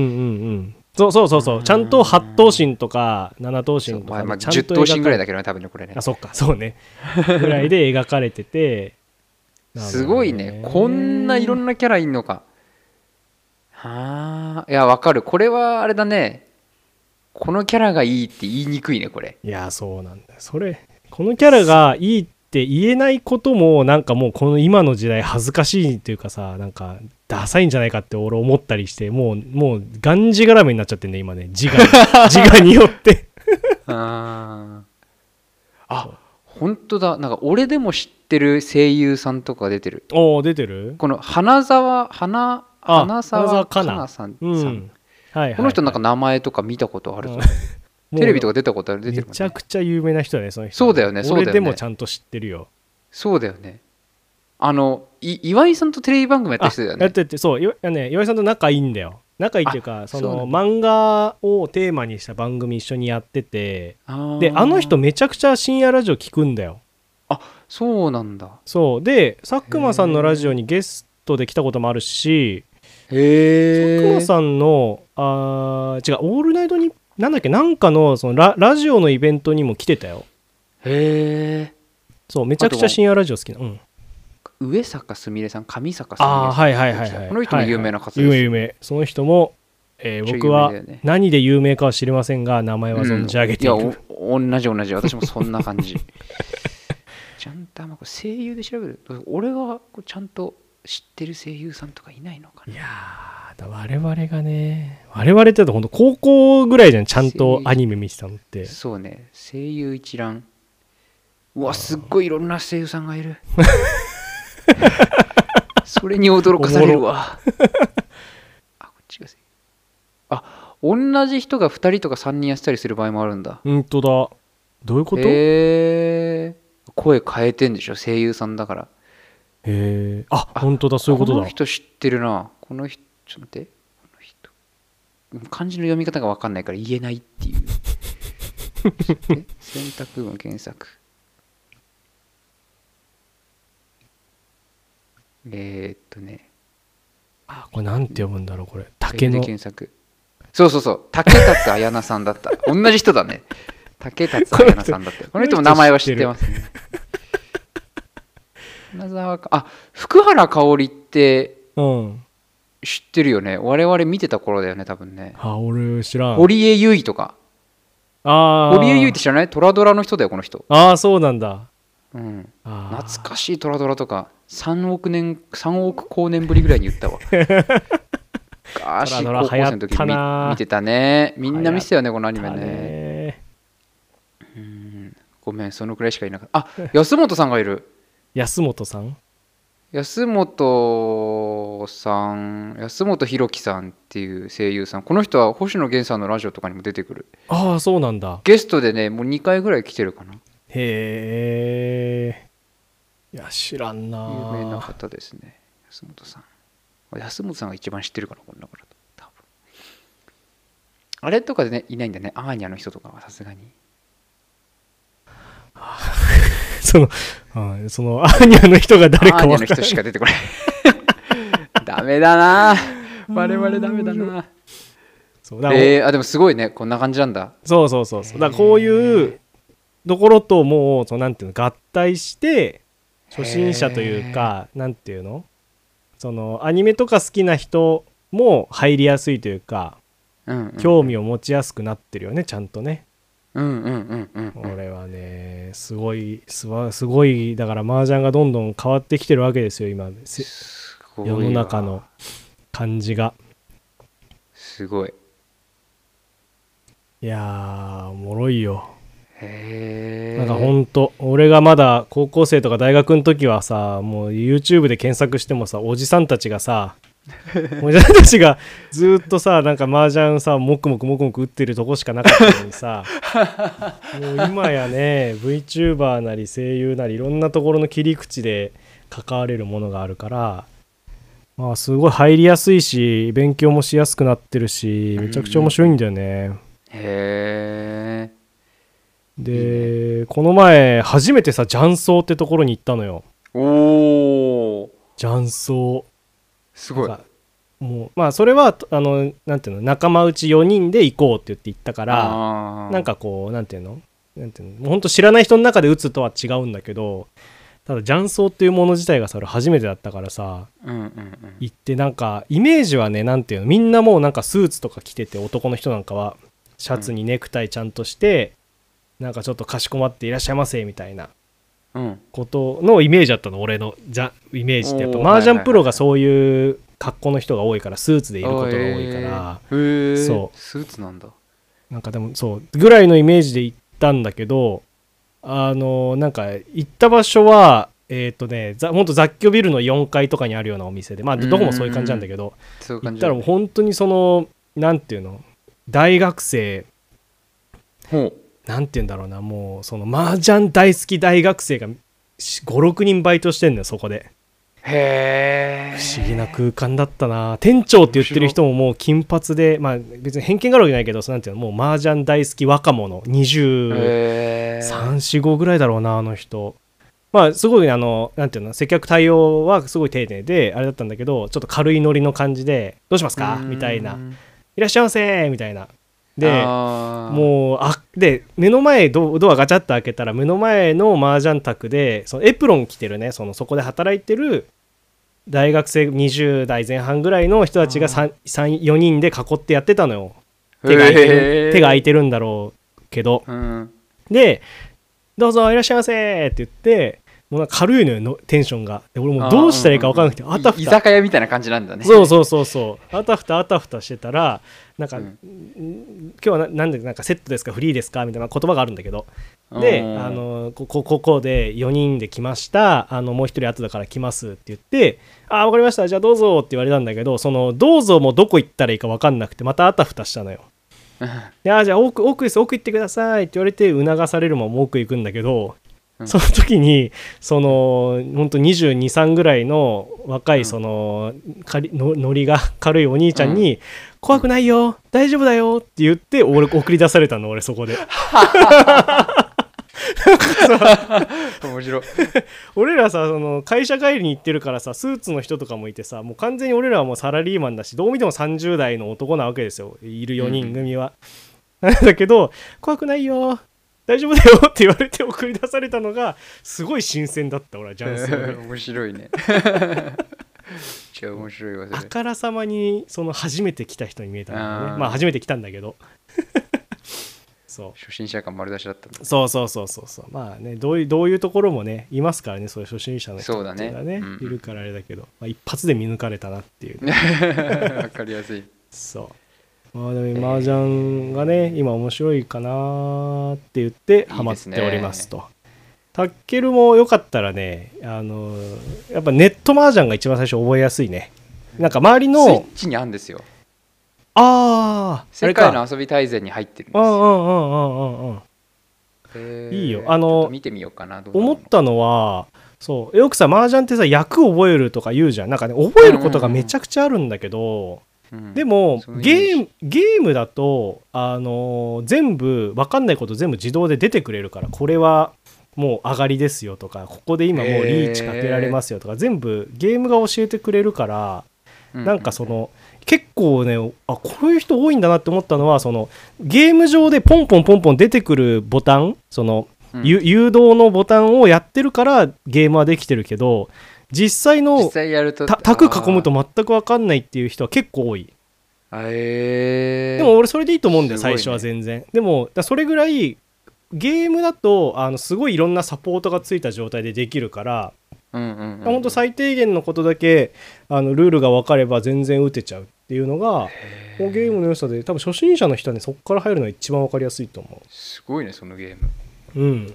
多分あの遊び大全も同じようにできるんじゃないかな、うん、そっかそっかそうだよねあれも多分初級とか中級とかあるはずだし、うんうん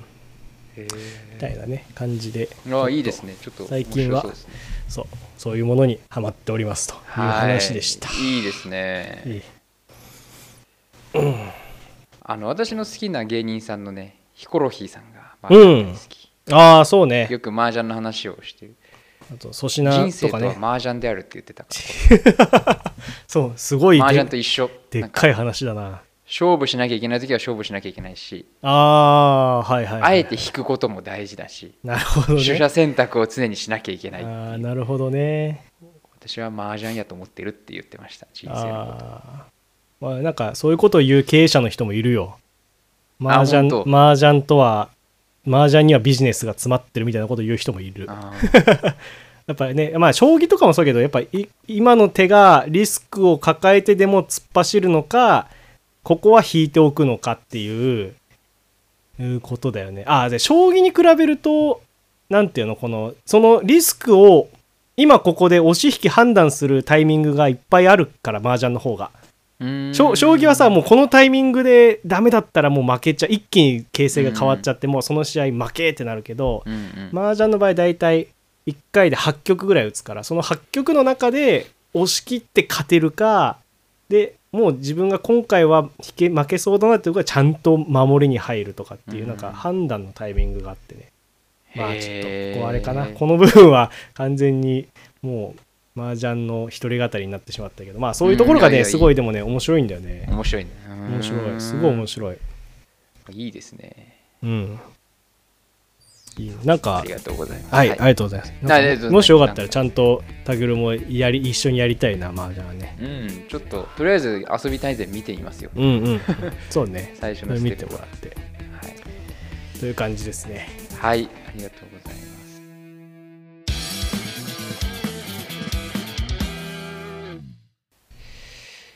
えー、っと、私はですね、ちょっと1月の年始にですね、えー久々にちょっと旅行に行ってまいりました。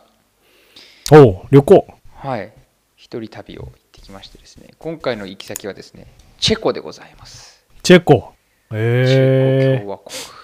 チェコね。チェコです。まあ多分チェコと言われて、うんって感じだと思うけど、そうね。チチェェココ、ねチェコスロバキアのチェコでしょそうチェコ、うん、チェコはドイツの真横にある国で、あのあドイツは東側でポーランドと、えーチェコと、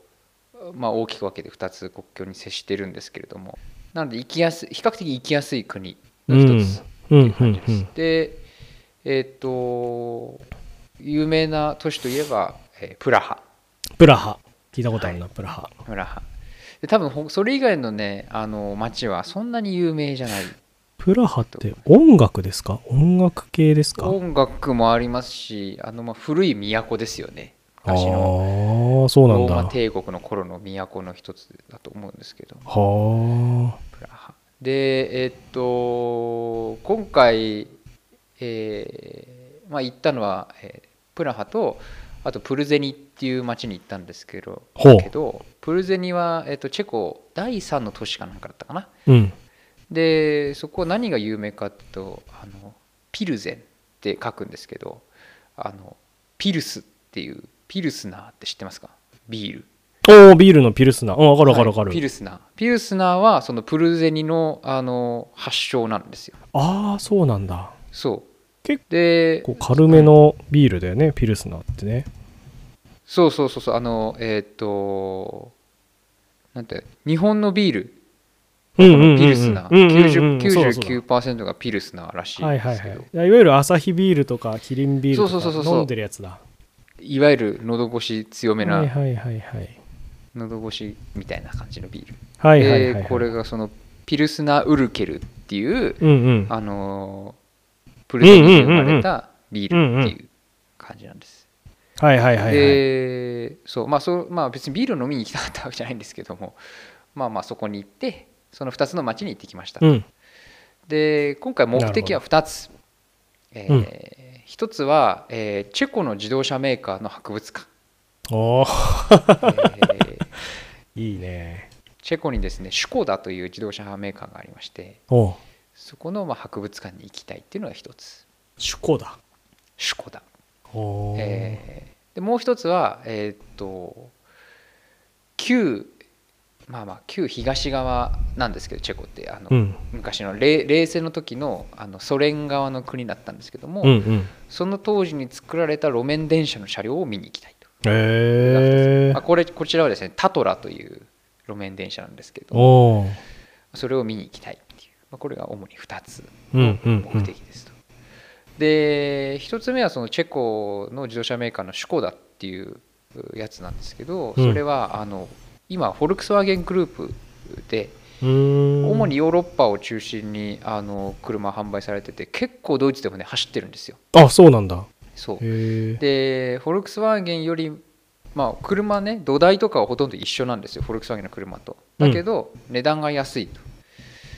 まあ割比較的ベーシックな感じの車だけど、うんまあ、ちゃんとしてるしっかりした車っていう、うんうんうんうんでシュコダ自体は歴史も古くてもともと最近 いろんな博物館に行って思うけど、まあ、あのプジョーとかもそうでしたけどうん自転車作りから始まってうんそれにエンジンをつけてバイクを作ってそうなんだその後四輪になると、まあ、ホンダとかも一緒だよねホンダはもともとね二輪のバイク作って、あーはいはいはいはいそれに四輪をやはいっはいやはいはいってたみたいな感じです、まあ、そういうのを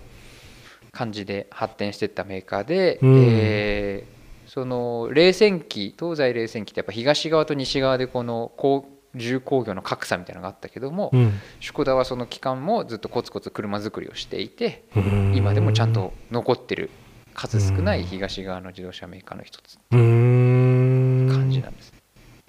そうそうそうでどうして行きたかったかっていうと、うんこのシュコダっていうメーカーはですねまあ私がしきりに言ってる私のす一番好きなモータースポーツ、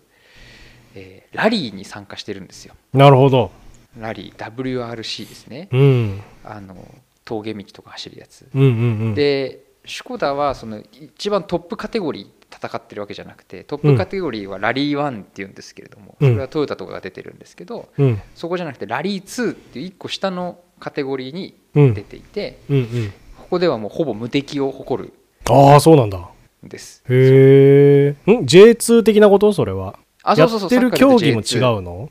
いやいや全く一緒同じコース走るしあーなるほど車なるほのどあの出力とかがちょっと低いっていうだけああなるほどねそうそうそうすごいねじゃあそうで、まあ、そのラリーの歴史は結構シュコダ深いんで、うんうんそういう車を見たいっていうなるほどねそうで博物館はそのプラハの郊外にあって、うんプラハからね車で40分50分ぐらいあったところにあってうんうんでその工場の真横にあるんですけども、うんうんうんそのエリアに行くとやっぱその昔のね旧東側らしい大きい団地みたいのがいっぱいあって、うんそういうえー共産主義建築っていうのか分かんないですけど、うんうんうんそういう感じの建物いっぱいある中に、まあ博物まあ、工場とかもあって博物館もあって、うんうんうまあ、んきっとそこはその、ね、工場で働いてる人が住んでるんでしょうけど、うんうんうんまあ、そういうところにあったと。うんなるほどねでい行く前にまあいろいろ事前に調べていて、うんあのまあ一つだけあの展示室が閉鎖されてる以外は、まあ、普通に年始でもやってたんで私行ったのよ1月の5日とかだったんですけどうんうんうん年始でもやってるって書いてあったんで、まあ、行ったんですけどうんうんうんなんとその一つだけ閉鎖されてる展示室がラリーカーの展示室だったんです、ええああそうなんだそうなんですよ、まあ、スポーツカーの部屋って書いてあってあちょっあ と待ってシュコだってスポーツカーなんか作ってたっけ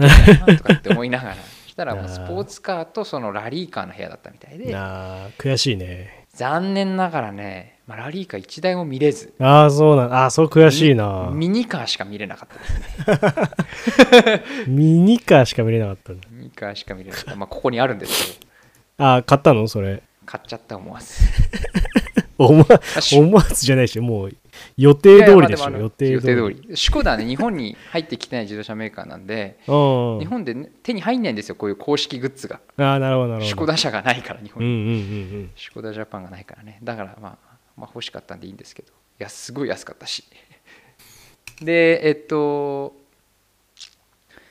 それが見れなかったんで、まあ、結う局んまあいろんなね、そのシュコダの昔の車とかこういう歴史だったんだとか、うんうんあのいろいろまあ見ることみ、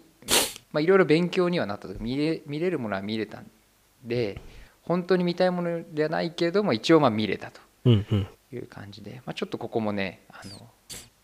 目標達成ならずっていう感じだったんですけど、まあまあまあまあその博物館はそんな感じでうんでもう一つはそのタトラっていううん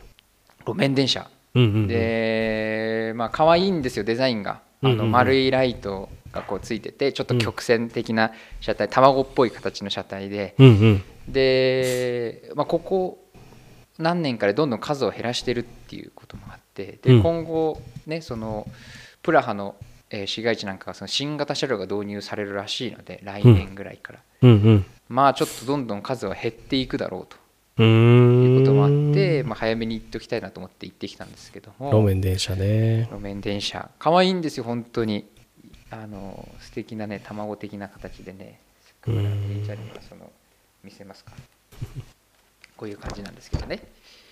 見えますかああなんかかわいいね可愛いでしょ白といや時代語は感じるなそうベージュに赤の車体で丸いライトがついててねあーなんか可愛いわかんないけどナショナルの炊飯器みたいななんてなんて言えばいいん だそのあ昔のね家昔電のみたい時な、のね、そうそうそうそうそうこういう感じでこう色合いとか含めていろいろ走るんですよそうそうそうそあーうそうこのねちょっと優しい色合いねこのうん真っ白じゃなくてベージュっぽい白っていうかねおー面白いそうそうそうねまあそれこういはう感じで走ってんだあーすご走いってるんですんこいいれでしょこれは何ですかこの今見せてもらってるのはこれ何ですかこれに触れなきゃいけなくなった かこんなこにれはまあのとまってる冊子があるんですかこれがあれですよ噂の同人誌ですよああ同人薄い誌本ですよタトラマガジンタトラマガジンというタトラだけを特集している うわすごいその海外鉄の皆様が発行したへえタトラの情報が載ってるという冊子なんですけど、まあ、これも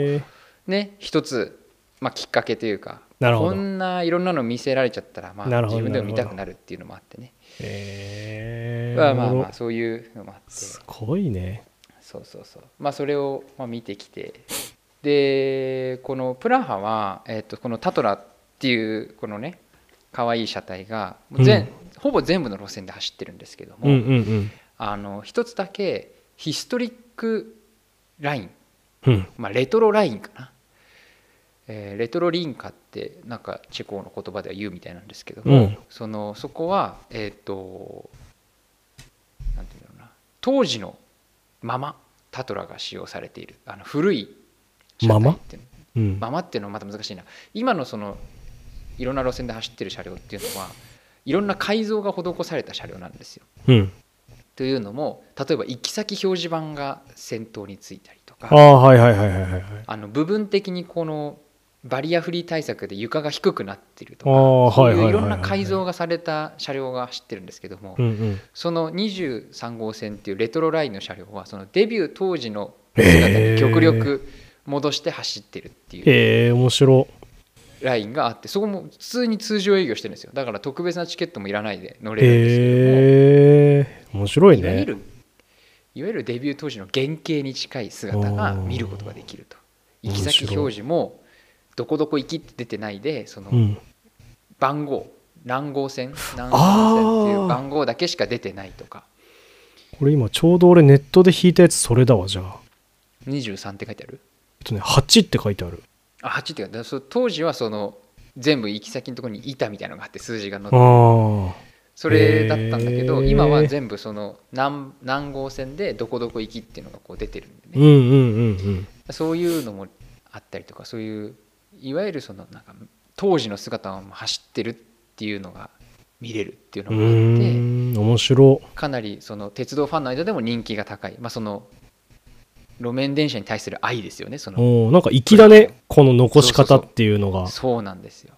ねで本当にそのタトラも3世代あって、うん T1T2T3 って3世代あって、うんうんまあ、今走ってるのはほぼ全て T3 なんですけうんど、うんうんこの T2 っていうのが2両だけいるんですうんうーんうんう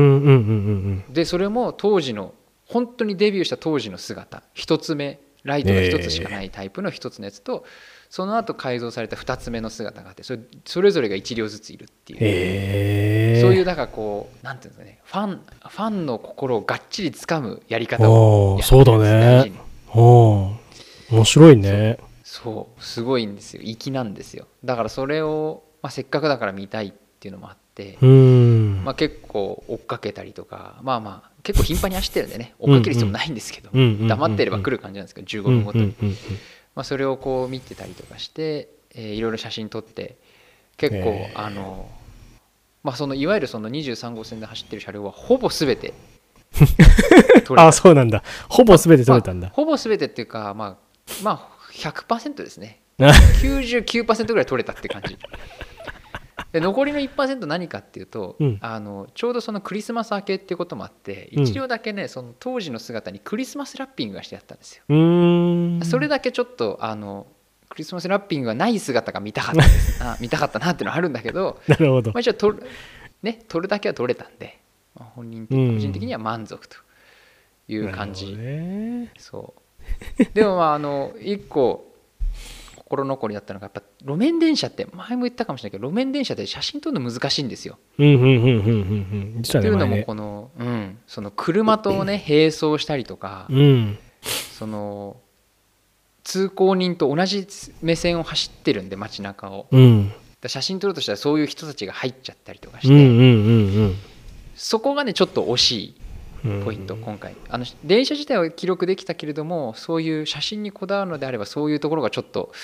残念っていうのが何箇所かあったんでうーんであとはね天気が悪かったんですよずっとあそうなんだ曇りだったお正月りね霧だったり、うんあのにわか雨だったりでちゃんとこう青空が出てるタイミングっていうのがあんまりなくってですうね、んまあ、そういう面も考えると、まあ、このタトラも目標は不達成なんじゃないかといううん達成できてないんではないかと いう感じなるほはどちょっとあるんで、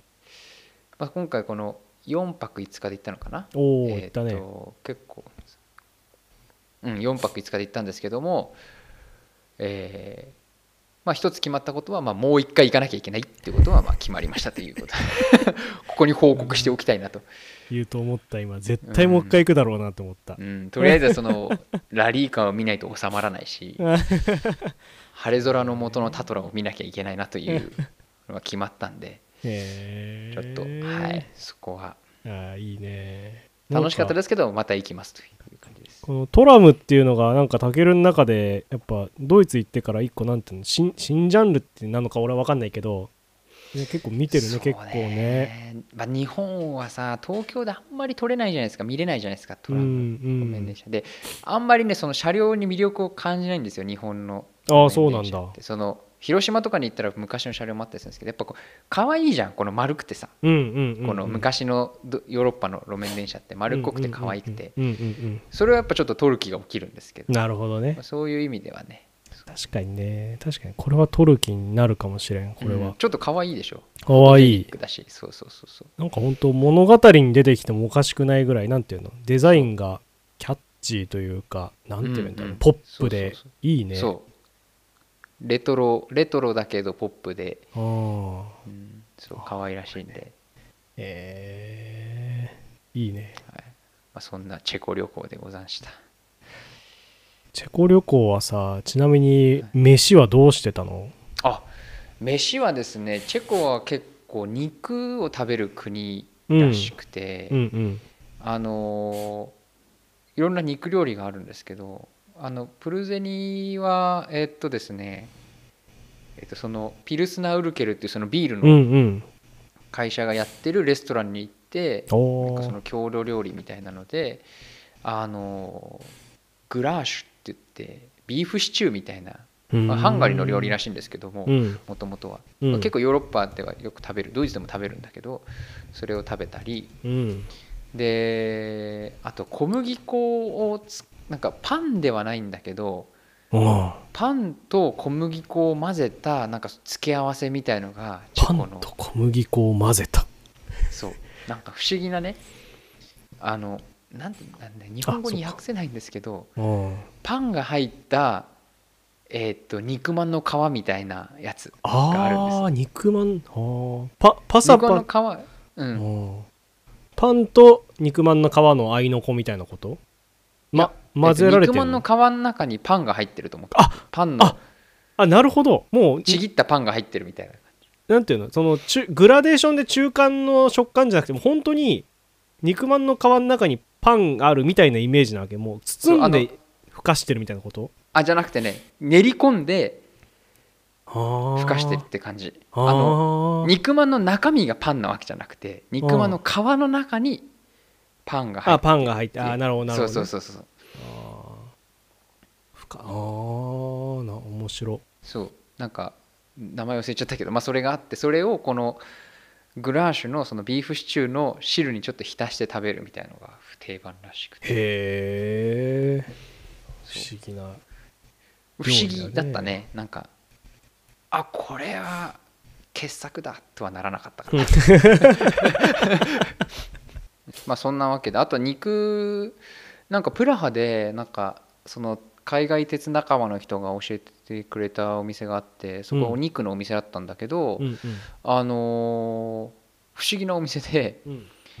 超おしゃれな大衆食堂みたいな感じで、うんうん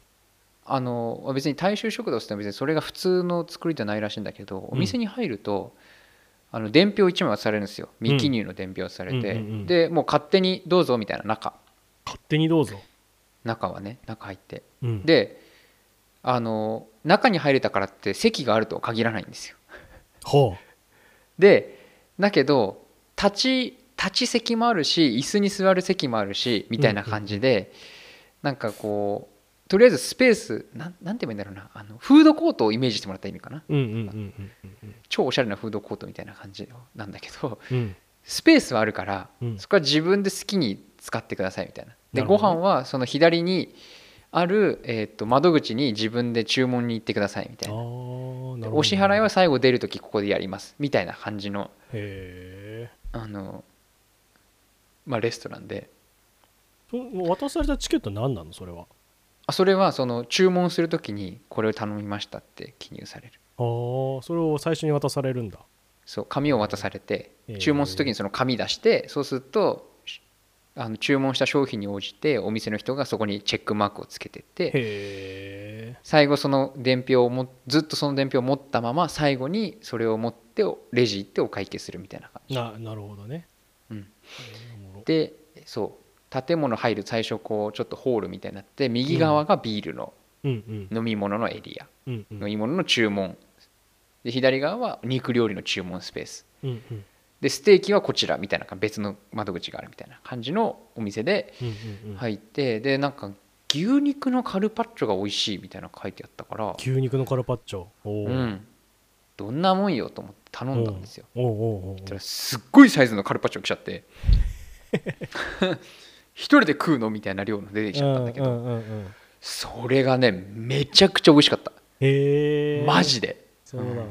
うわこんなうまいんだとかって思って、まあ、かかってるものが美味しいのか、まあ、お肉も美味しかったんだけどカルパッチョってことはまあおオリーブオイルがそうそうそうそう味付けのメインでなそう生っぽい感じなのじゃあお肉があもうもう全然赤赤肉は、へえそ美う味しいんだそうでなんか付け合わせは自分で選べていろいろあるんだけど、うん私は私の大好きなコールスローにしましておうそのねコールスローも美味しかったすげえ美味しかったったあじゃあ美味しいんだねじゃあねそう超いいお店だった当たりだっただけどその座る場所がなかったからずっと立ちであーあ立立ちちで食いみたいな感じであーそうなるほどテーブルは立ちテーブルだったらあったからそこで食べたって感じかな、うんそうあそこは良かったあとあの面白かったのはあのベトナム料理のお店は結構多いんですよへえうん、でなんでなのか分からなかったんですけどそのあのさっき言ったそのプラハの肉料理のお店でたまたまあのその立ち席が相席だったから、まあ、そこの人とまあ話をしてておうで あもう偶然なんだけどその人はあの日本でインターナショナルスクールで先生をやってるっていうチェコ人の人で、すげえ偶然うん、牙で牙で先生やってるって言って る牙とかって言いながらチェコで出た初めてなんじゃないチェコでそのワードが話された のは「牙」っていうワード牙 チェコ語でなければ初めてだねキバで先生をやってるというチェコ人の人でなんかあの年末年始で里帰りしてるっていう人でおお兄ちゃんと一一緒に来てるってす言ってたんだけどごいおもろあ日本語も喋れる人だったんだけどねへーその人にねなんかベトナム料理のお店が多いのなんでって聞いたんだうんよなんかあんのって言ったらその昔のその東西冷戦の時にあー社会主義だったからあーやっぱね同じ社会主義のベトナムからはそいはいはいの人がいっぱい来ててあなるほどのねお店やってるって言ってあーてで帰る最後の日にそううんなんか肉じゃない何か食べたいなと思っちゃってうんたまたま近くにあったなんかフうんうんうんうォんフォーのお店うんうんうんあのベトナム料理のお店入ったら普通に美味しかったああそうなんだそうそうそうへー全然こんなんいいじゃんとかって思いながらそうベトナムチェコでベトナム料理食うんだね面白いねそう面白かったです美味しかったしへーまあそんな食事でしたねチェコか飲んでみてえなピルスナーウルクルを本場ウでルケルウルケルいやまあ普通に美味しい日本のビールって感じだったけどうーんこんなこと言ったら有名ねえな 美味しかったけどねなんか有名なビール屋さんがあるんだよね確かねすごい多分ピルスナーウルケルのメインのお店なんかななんか漫画へでねー読んだことあるよああ本の当もうグラスをもうなんか、なんていうの冷やさずに入れるっていうのが、んなんかそこの伝統のやり方でみたいなのを「もやしもん」っていう漫画で見た覚えがある懐かしいもやしもんあれだよね、うんなんか酵素かなんかのあれだよねそうそう漫こ画うだよね麹とか菌麹がとかそうだよね見えるっていうでの主人公が農大に入って醸造のゼミに入ってお酒のこといろいろ学ぶっていうああそそうなんかジョッキがね可愛らしくて丸っこくてうん可愛らしくて、うんうんうん思わずちっちゃいジョッキを買ってしまいました、ああそうなんだいいね、うん安かったしね4ユーロぐらい500円ぐらいだったから、えーいいねいい旅でしたねちょっ面白かったでとすただもう一回行きたいとただもう一回行きたいもう一回行きたいというかもう一回行かなきゃいけないって感じか な義務義務義務義務はいそんな感じでございましたあーいいですね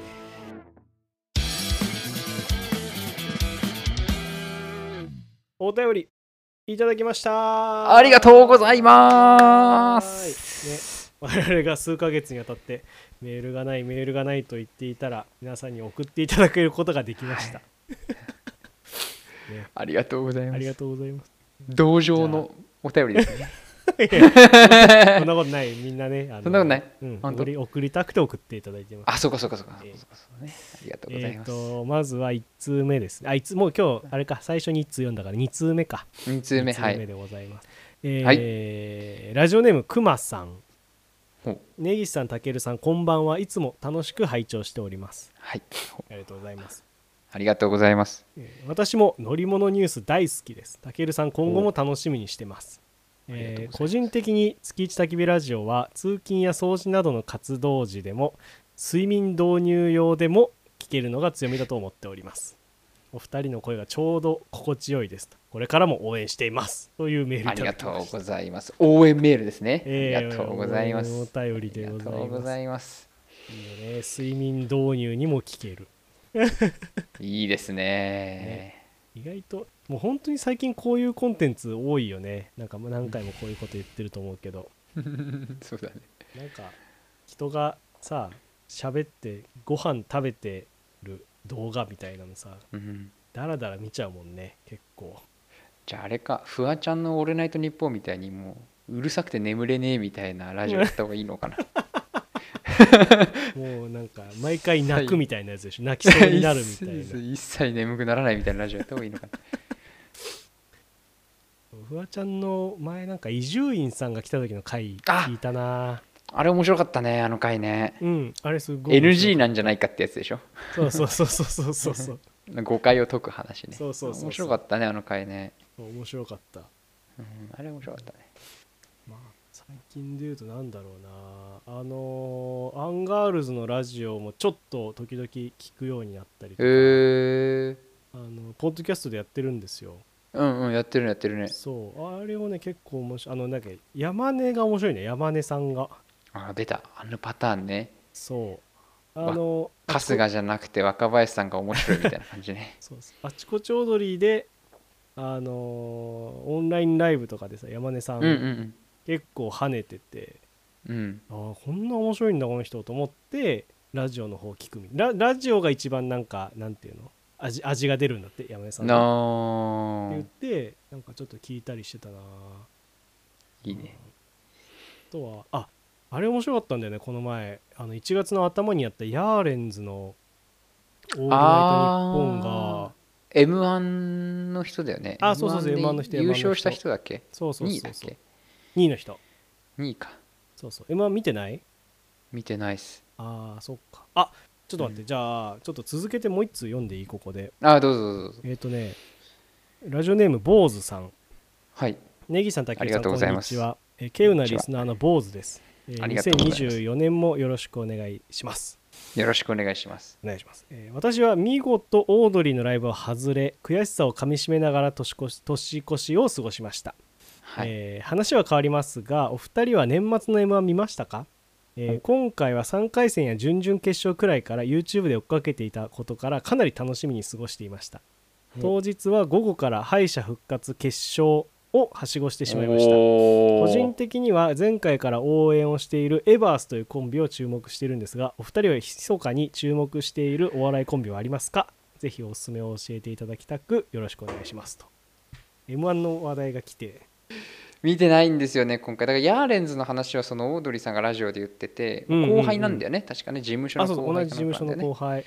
そうそれで知ってはいるんですけれどもあのもうねここ何年か知らないあー真まあ空ジェシカとかそうだよねもそういう人たちも知らないしああそっかそっかそれでなんかその見るテレビ番組とかもすごい限られちゃってるうん来ちゃってる、まあ本当に自分の好きなやつしかなんか見見ないっていうかうんなうんんうんか流し見みたいのがないからそういうのに出てこないとちょっとわからないっていう感じなんかねヤーレンズのラジオすっごい面白かったんだよねへえなんかねあのずなんか、えっと、ボケの人の奈良原さんっていう人の方がうんずっとボケてんのよ小ボケをへえずーっとボケてるんだけど、そのお便りを読もうとしてラジオネームを言うと、ラジオネームに関するダジャレとかを言い始めてなあ でなんかずっと突っ込んでたらいつの間にかどんどん話が別の方向へ転がってってもうなんかお便り1通読むのに20分ぐらいかかるみ たいななんかねなんかちょっとあれザキヤマさんみたいな感じなんだねあそうそうなんかあの系統で言うと多分そういう人たちに近いと思へう。えあれがねいい良かったんだよねなんかなんていうの、へーまあいわゆるそのトークでねなんか面白いこと言う言うとまたちょっと種類の違ううんうんうなんかこう、あでもでもラジオ彼らのやってる芸風とラジオがいい具合に融合してておおすごくね面白かったんだよねあれはねあれを毎回毎週聞けるようなら俺聞きたいなっていうぐらいすごくおお高評価ですねそうネギちゃんからすっごはい良かったそのラジオがそうもしなんか時間あったらちょっと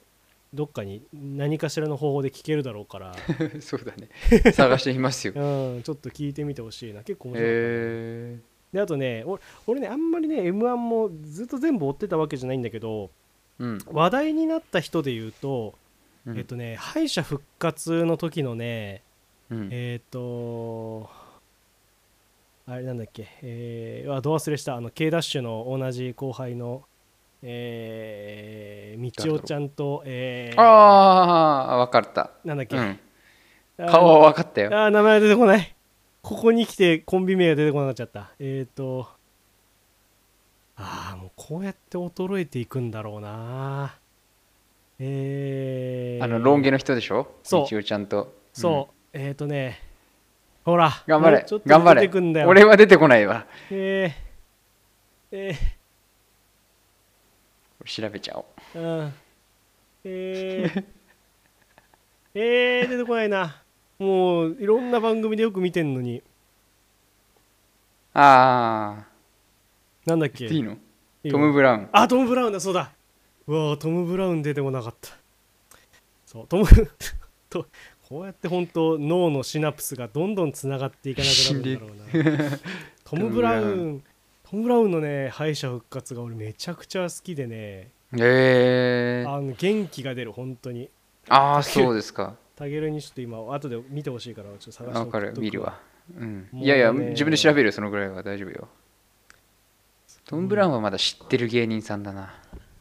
ああそうかそうだよねだからそもそもね、見るあれがないもんねチャンネルがねそうそうそうで今年 m 1誰が知ってる人がどんぐらい出てるか年の m 1だとその令和令和令和ロマンはそもそも令和ロマンあちょっと名前は知っただからその m 1でこの人は勝ちましたっていうのはあれでうん見たかな見てねあさやかの名前は知ってるさやかにあモグライダーとかって決勝出てんだあそうそうそうそうともしげさんでしょモグライダーのモシグャアライ出ダたんだーそうそうそうあーこの残りの2人は知らないなそううんクラそうゲねとダンビラムーチョ、うんあマユリカも名前は知ってるかなうんうんうんでもまあそんな感じほんとだってこっちで見てる番組ってさあの毎週欠かさず見てるのはさうんチコちゃんに叱られるとさうんあの出川哲朗の「充電させてもらえませんか」とさうんマツコの知らない世界だけだもん、ああそれは見てるんだうん、あれはあちこち踊りは見てないのあチコちょうどりも見てる見てる見てる見てる見見ててるるんだうんうーん確かにそれじゃあちょっと出てこないかもねそんな感じなんですよその芸人さんにとってねそはうそうそうそううん、そうね。ヤーレンズのラジオ面白かったから、あれやってほしいな。まあ、多へえ、分ネットラジオ多分やってるって言ってたから、あれなんだろうけど、なんか、あなんか、歌ボケも、なんかネットラジオってさ、歌えないじゃないですか。我々もそうですけど、なんかう、んうんうんうん著作権的なことがあるかうんら、うんなるべく触れないようにするじゃん。うんうんで、その地上波のラジオに、この前、オールナイトニッポンに来て、うんもう歌えるぜって言って喜びながらずっと歌ってたのもすごい良かった、ふざけてずっと歌ってたのもトムブラウンなんでねあこの人があれか、えーエバースっていう2人組なんだね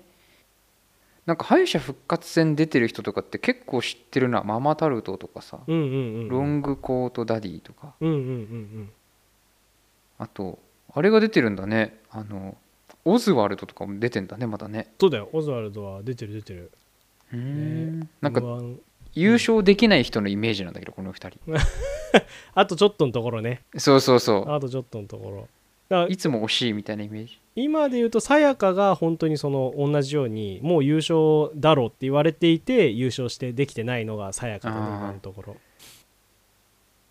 七曲りってあれだよね令和の漢字当てさせられた人だよねああそうそうそうそうそうそうそうですえそうー、こんな売れてきてるんだ今ですねえ当時は誰も知らないみたいなお笑い芸人あそうだよねそうだよねそうそうそうそうですそうだよ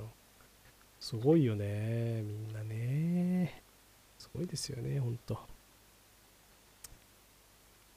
ちょっとあってエヴァース見てみようかなじゃあうんそうだねうんそうトム・ブラウンのねちょっとネタ後でよかったら見てくださいはいえーメールありがとうございますありがとうございますということで、はいえっ、とちょっと全部ね読み切れなかったんで読み切れなかった分は来月の方で読みたいと思います、はい引き続きお便り募集してますのでね、ええ、皆さんお便まりたありがとうございました。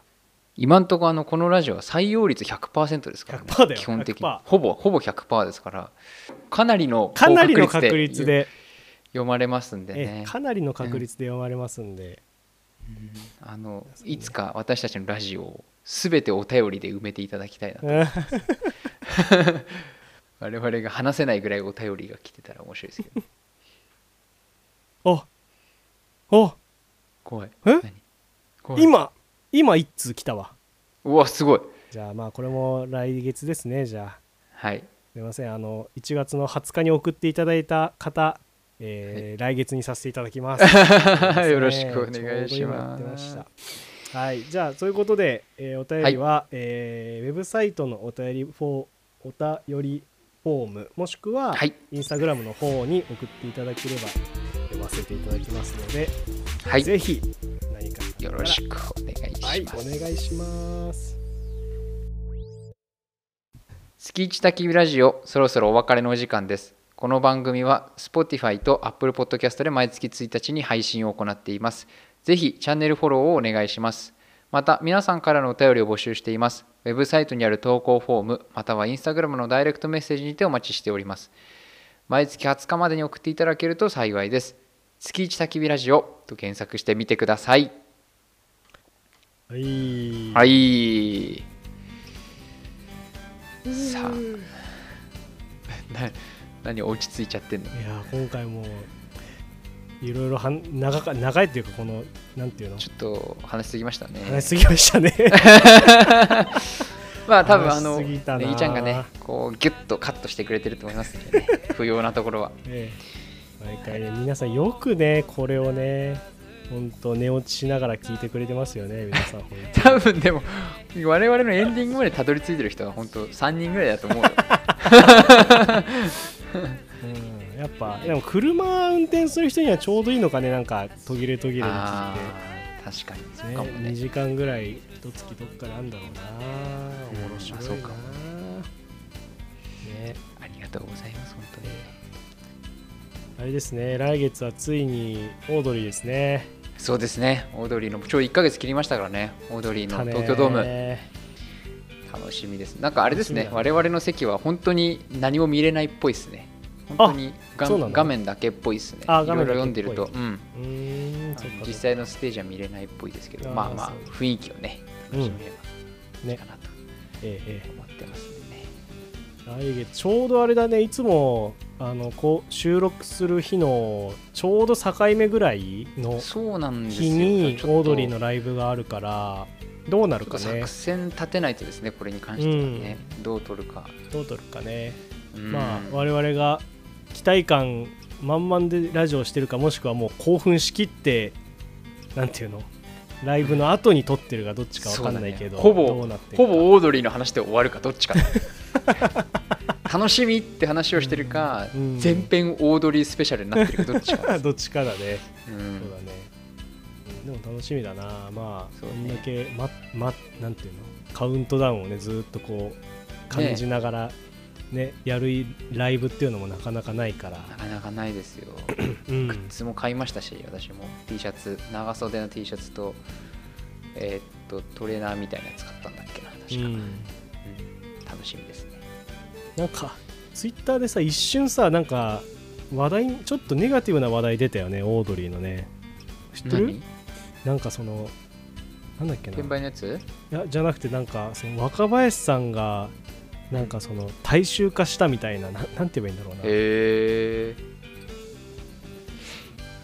なんて言えばいい大衆化させてるんだよわざと多分 と思ういろいろ読んでるとあーなる若ほどね林さん、あえてテレビに出るときはそういうことをしてはいはいるけどなんかやっぱ根はすごいいろんなものを持ってる感じは感じますね、まあどうそそれはちょっと記事読んでないから知らないですけどそうなんかちょっとおいつだっけなああれだあのチケットがうんもう4時選考まで全部終わっちゃった段階で一瞬そのそのさざ波が立ったんだよそのえー、あちょっそうなとんだまあまあでもほぼ俺が見てる界隈でしかないからあんまそんな広くないんだろうけどうんでも結構いろんな意見あったよねあの時ねうんチケット取れなかった人たちの恨みつらみも、うんいそうねろんなのがあったねと思ったでももうだってあんだけラジオ今この時代この感じでねラジオ界であんだけこう視聴率取ってるというかさこう一番、なんていうのおお王王者じゃないけど一番こう、うんうんうんね視聴者を多分取ってるであろう番組だからまあうんうん埋まるよね、埋まるだよああれれ、ねそれしょうがないね我々はラッキーなことに取れたんだうねん、そうチケットはねありがたいですねええ来月楽しみにしましょうはいということで今月はここまでにしたいと思います、えー月一焚き火ラジオまた次回お会いしましょうここまでのお相手は根岸とたけるでしたさようならさようなら